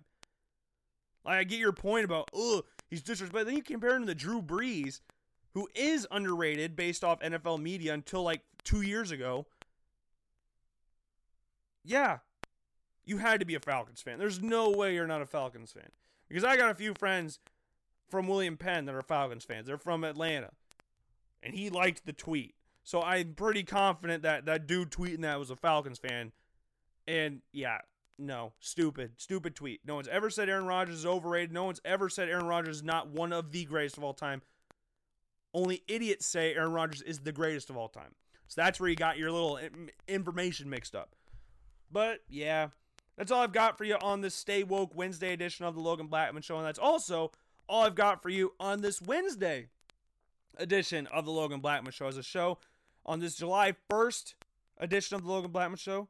I hope you all have a great day. I will see you all on Friday. I will still, wait, before I close out, I will still post the video on YouTube, but it'll just be the audio. So if you're listening to this and you wanted to watch the YouTube video as well, there's no video. Uh, didn't work. So, yeah. So that's all I got for you today. I will see you all on Friday. Peace.